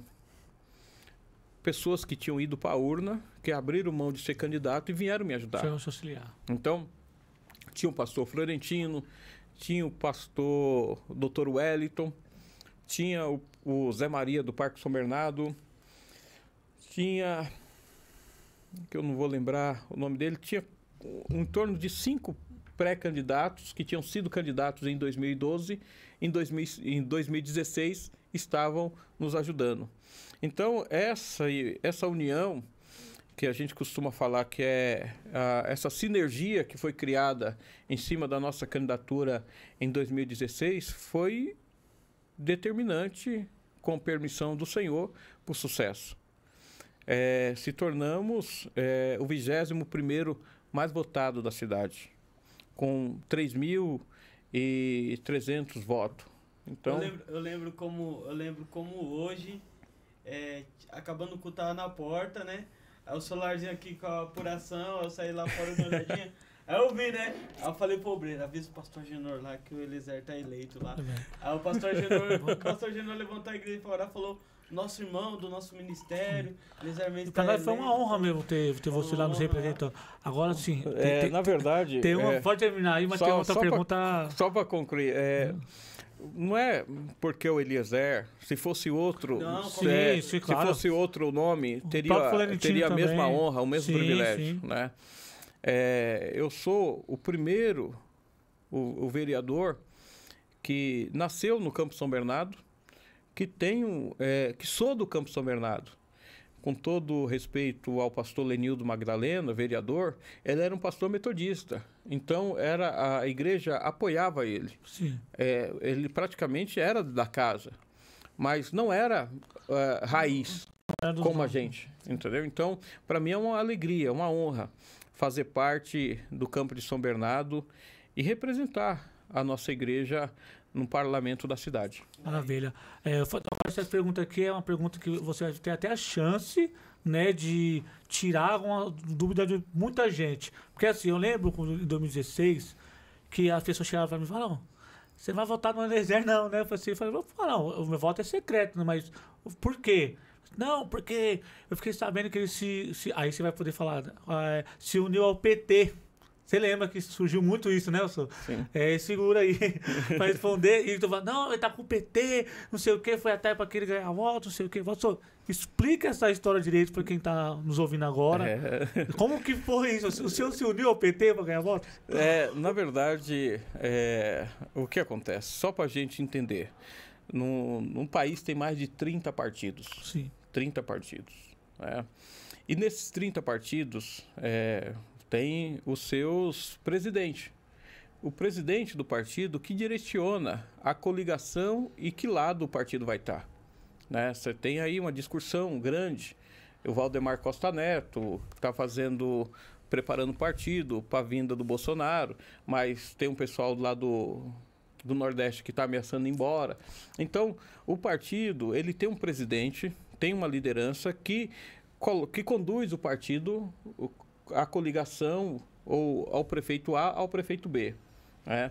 É, em primeiro lugar, é, não, é, nunca fui do Partido dos Trabalhadores. O que acontecia, que eu pertencia ao PTN, né? Partido dos Trabalhadores Nacional, que hoje é o Podemos continuo no mesmo partido. Hum. É, esse partido é um partido que tem há muitos anos no país, é um partido que há muitos anos já lançou presidente da República. É, então, ao, a, o partido nosso, naquele momento, a direção do partido, que eu não tinha influência, orientou a coligação é, com o Marinho, ou com o seu sucessor, que era o Tarciso. Né? Então, você. Eu estou no partido, me filiei, não posso mais sair. Entendi. Aí vem uma orientação de cima e você fica ali. E agora? Se eu sair, não sou mais candidato. Mas é o partido que me dá mais possibilidade de ser eleito vereador. Ser eleito. Porque para você ser eleito vereador, não basta apenas você. Você depende de todo um contexto partidário uma formatação de candidatos, de pré-candidatos, que ali, com a união desses votos, é que você elege a primeira cadeira, com a união desses votos, que você elege a segunda cadeira, assim sucessivamente. É, então, naquele momento, a orientação é, nacional do nosso partido orientou que aqui em São Bernardo o partido ia seguir apoiando o Tarciso Secoli. Né? Então já estava dentro. Você fazer o quê? Então, é, continuei. Mas o que tem, e vale a pena ressaltar, é que tem algumas pessoas, que, politicamente, que olham assim, pô, ele está no partido certo, ele fez a escolha certa. Aí as pessoas começam a inventar muita coisa. E é, uma pessoa que escolhe a vida pública como eu escolhi, é, você tem que estar tá preparado para ouvir as críticas. E muitas das vezes, algumas delas sem fundamento. Mas a questão é igual, por exemplo, você vai jogar futebol. Você conhece as regras do jogo, do futebol. Aí você quer jogar futebol e fala assim, pô, não, isso eu não aceito. Se cair dentro da área, nunca mais vai ser pênalti. Não, não. Mas desde quando existe jogo de futebol, se cair, se fazer falta dentro da área, é pênalti. Então, quando nós escolhemos a, a, vida partidária, a vida pública, ser um candidato, você sabe, você tem que é, entender que a partir daquele momento a sua vida está exposta. É, as pessoas ao mesmo tempo falam bem e falam mal.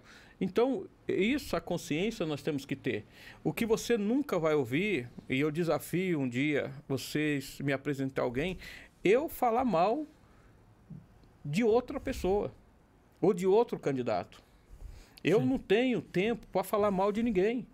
Eu tenho tempo e eu, as oportunidades que aparecem na minha vida para estar tá conversando com as pessoas, eu preciso falar dos meus projetos, da minha vida da importância é, de ter um representante no parlamento. As bandeiras que eu defendo lá. Sim. Então, quando você vê é, candidatos ou pessoas tendo é, oportunidades e, de repente até com é, a gente sente que tem uma má intenção, né? Para não dizer difamando. É, para denegrir né? a imagem. Para né? denegrir a nossa imagem. Mas é, eu não tenho tempo disso. Se eu tenho oportunidade de estar conversando com as pessoas, eu, preciso, eu, tenho, eu tenho que aproveitar aquele momento para falar de mim. É isso que nós temos que entender. Porque às vezes você vai perder o tempo falando de outras pessoas e não falou de você. Não falou de você, não se apresentou, não conhece a sua história. Então, a minha vida sempre vai ser assim. Quando eu tiver oportunidade, eu vou falar dos meus projetos, das realizações, do projeto, do plano que Deus tem para minha vida. E Então- cada um vai correr atrás do seu. Então, resumindo esse fato, foi assim, não que eu me uni às ideias daquele partido, Não. a visão daquele partido foi um Imagina. partido que Sim. fez a coligação e já sim, estava dentro. Sim. E aí começou os quatro anos de mandato, um novo governo, saindo, saindo o governo do PT aqui, saindo Luiz Marinho, entrando o prefeito Orlando Morando, e começou as mudanças de gestão, mudanças de, de entendimento, e querendo ou não, o senhor foi para a base do governo, foi para a base do governo de São Bernardo do Campo, ao lado do prefeito. Então tudo que o prefeito fazia, fazia, beleza?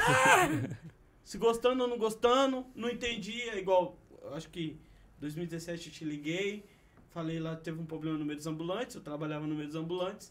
Eu falei, Eliezer, me explica lá como que é. Aí você foi lá e me explicou a situação. A questão Aí- dos, dos pessoal da praça, né? Do que tirou Isso. todo mundo. Foi uma polêmica muito Foi uma grande. polêmica. Muita gente não sabia o fim que daria, né? A- as votações, querendo ou não, a votação ali de dentro, que às vezes a gente não sabia o contexto de tudo lá dentro. A sua primeira gestão, seu primeiro mandato, me conta essa experiência de agora você esteve lá como assessor, agora como vereador, de ter que articular, de ter que votar, de ter que explicar, de ter esse contato com, com a cidade, com o trabalho, com o desenvolvimento. Cobrar o prefeito É, também, e né? também fala, assim, dos seus, dos- do que você fez, tipo, de trabalho, de obra, Boa. e aquilo que você falou, nisso eu preciso melhorar pro segundo mandato. É, obrigado, excelente pergunta. É, primeiro, a gente fomos eleitos, né? É, tudo, por mais que você tinha sido assessor, outra coisa é quando a caneta está na sua mão como vereador. Aí o peso é outro. né? Então tem que ser formatado uma boa equipe de pessoas que pensam como você, que sonha igual você, que tem as mesmas bandeiras que a gente. Então, é, foi desta maneira que a gente teve o primeiro contato. E, e na política, é, você vai construindo cada dia o seu espaço. É, eu falo sempre que não existe espaço vazio. Eu acredito em lugar nenhum. Ou a gente ocupa, ou será ocupado por Ah, outra alguém pessoa. ocupará, verdade. Então, na política, você tem que ocupar espaço. Ocupar espaço através do conhecimento, através de buscando articulação. Ali é uma casa é, que tem 28 cabeças, né? Então, uma pessoa sozinho vai fazer o quê no meio de 28? Não faz nada. Então você tem que construir relacionamento com pessoas que defendem a família igual você, pessoas que defendem a vida igual você, pessoas que é contra as drogas igual você. Então você começa a identificar pessoas, candidatos ou vereadores que têm o mesmo propósito e o mesmo objetivo que você. E ali você começa a trabalhar também juntos na mesma direção. Então, é, é, Creito, a, a gente vai é, buscando cada vez mais conhecimento. Então, esses quatro anos do meu primeiro mandato foi uma experiência muito grande, uma experiência de um grande aprendizado. É grande de aprendizado.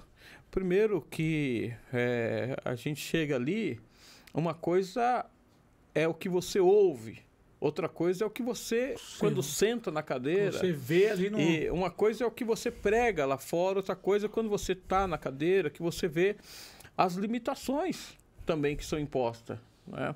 E ali você procura a, a agregar, a somar e fazer parte de um governo que verdadeiramente está transformando a nossa cidade. É, o prefeito Orlando Morando, eu não tenho dúvida de falar que ele é um dos melhores prefeitos que a história de São Bernardo, que a cidade de São Bernardo já teve. Mudou. Quem anda, É, não é, tem como você fugir disso, né? Você o, o- melhorias, o né? prefeito Orlando, ele assumiu uma cidade, e eu falo, nós assumimos a cidade, porque o legislativo e o executivo são poderes separados, porém harmônicos. Para caminhar, os dois têm que estar na mesma sintonia, com o mesmo propósito, com os mesmos objetivos. Então, quando o prefeito assumiu eh, em 2017, puxa vida, Gente, do lado do passo municipal, o que tinha era um buraco. O que tinha era madeira para todo canto, não tinha estacionamento, não tinha nada. Mas se fosse só ao lado do passo municipal, tudo bem. Mas era na cidade inteira. Na José Aldorize, na Peri Roquete, o- o- o- todos os lugares tinha obras paradas Paradas, né? obras paradas. E o que eh, eu achei muito importante, que era até um compromisso de campanha do prefeito, ele, primeiro passo é a conclusão das obras. Nas obras. Então isso é muito importante a gente falar, porque quando a gente vai, eh, eu tive a oportunidade eh, de ontem viajar algumas cidades do interior. Nós fomos para Socorro, eh, Bragança Paulista, aquela região ali. Sim. E você passa e vê algumas obras assim, parada, abandonada. Aí você fala, mas quem deixou aquela obra parada? Ah, foi o prefeito há 20 anos atrás. Meu pai. É um perigo isso. E o prefeito Orlando não. Eu vou concluir as obras que estão paradas. Então, com isso, ele teve todo o apoio da Câmara. E teve o nosso apoio também. Todos os vereadores foram a favor dele. Todos nós temos uma oposição, a que oposição. merece ser muito respeitada. É, a, a- oposição, ela até tem alguns momentos que ela eh, nos corrige, nos alerta. É importante a oposição. Mas a maioria absoluta da base aliada, da base de apoio do prefeito, era o primeiro passo é concluir as obras que estão paradas. Mas o que se observa é que o prefeito foi muito além que isso. Ele não só concluiu, como também entregou obras. Como fez grande, eh, grandes programas que hoje é uma realidade na nossa cidade. Se você pegar, por exemplo, na área da educação, eh, quem tem filhos na, na, na creche, nas EMEBs, eh, antigamente recebia o material, o uniforme escolar em março, abril, É, meio do junho, ano, no né? meio do ano. Hoje não. É, hoje, antes do início das aulas, já tem o material e o uniforme. Sim. Isso significa é planejamento. É planejamento, porque você entregou o uniforme hoje aqui, você já está planejando para o próximo ano. São milhares de Isso crianças. é né? planejamento e responsabilidade com as pessoas. Na área da educação, é, escola integral hoje, que tem mais de 20 mil alunos, que não tinha. Então, alunos que entram hoje 8 horas e saem às 16 horas das escolas. Tem o período integral, Isso né? dá a oportunidade de ofe- ofertar mais conhecimento e mais educação. O, o que, o que, que nós estamos sinalizando? Que esse é o caminho. Nós temos hoje 82 mil alunos, é, mas só 20 mil. Sim, mas esse é um dos nossos caminhos a seguir. Antigamente não tinha, hoje nós já temos uma experiência que é escola integral que está dando certo, que está tendo sucesso. Então, agora é, é continuar avançando para que os próximos anos nós possamos, nós possamos ter 40 mil, 60 mil e 80 mil. Quer dizer, então, a administração pública ela tem que dire- eh, trabalhar eh, com direcionamento. Então, na educação, tem sido. Tem, o prefeito Orlando tem acertado muito.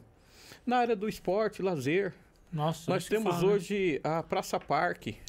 Nós temos mais de 50 Praça Parque, que é uma realidade. O pessoalzinho do É, DR aí que Eliezer. fica jogando bola na madrugada que Eliezer. agradece, né? Aqui, uma nota para gestão para gestão do seu primeiro mandato que estava. Quando eu falo gestão, é o prefeito, é os, é os secretários, é vocês vereadores.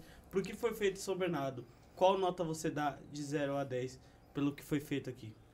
É, uau, na verdade, é, com tranquilidade no coração, eu daria hoje uma 8,5. 8,5. Porque a cidade mudou. Melhorou É o muito. nosso sentimento. Ah. Quem anda As na urnas cidade. disseram isso porque o prefeito Claro, ganhou. claro, Lavada, com- né? Foi com, uma- E a com Câmara, mais de você que 70%. conhece seus Meu colegas ali, é, foi reeleito quase 70%. Sim, sim, foi reeleito agora, quase aque- 70%. agora eu acho que o que pesou pra mim, eu acho, foi a questão do, do, do alagamento.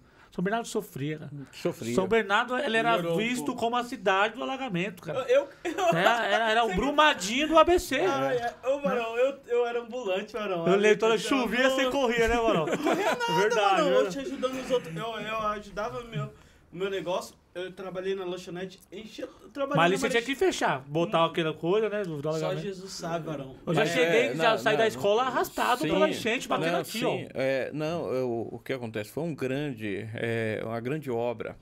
É, o piscinão do Passo, voltar à esplanada do Passo, o estacionamento. Hoje, ali, é uma grande praça-parque.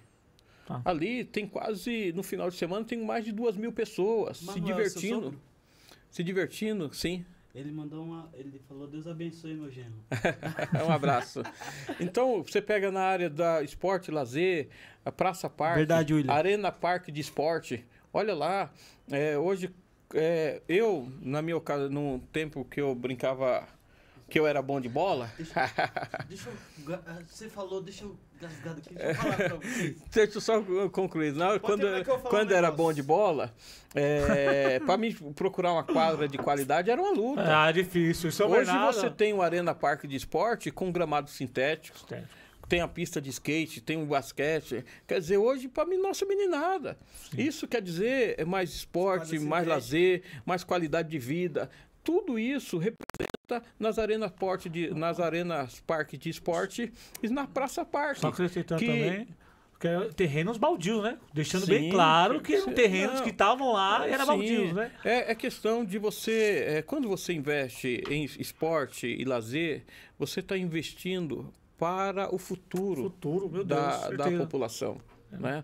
Então, quanto mais esporte, você tem mais saúde. Mais quanto saúde. mais esporte, menos médico. Então, só para a gente fechar, é, com relação, por exemplo, à saúde, olha a crise que a gente passou.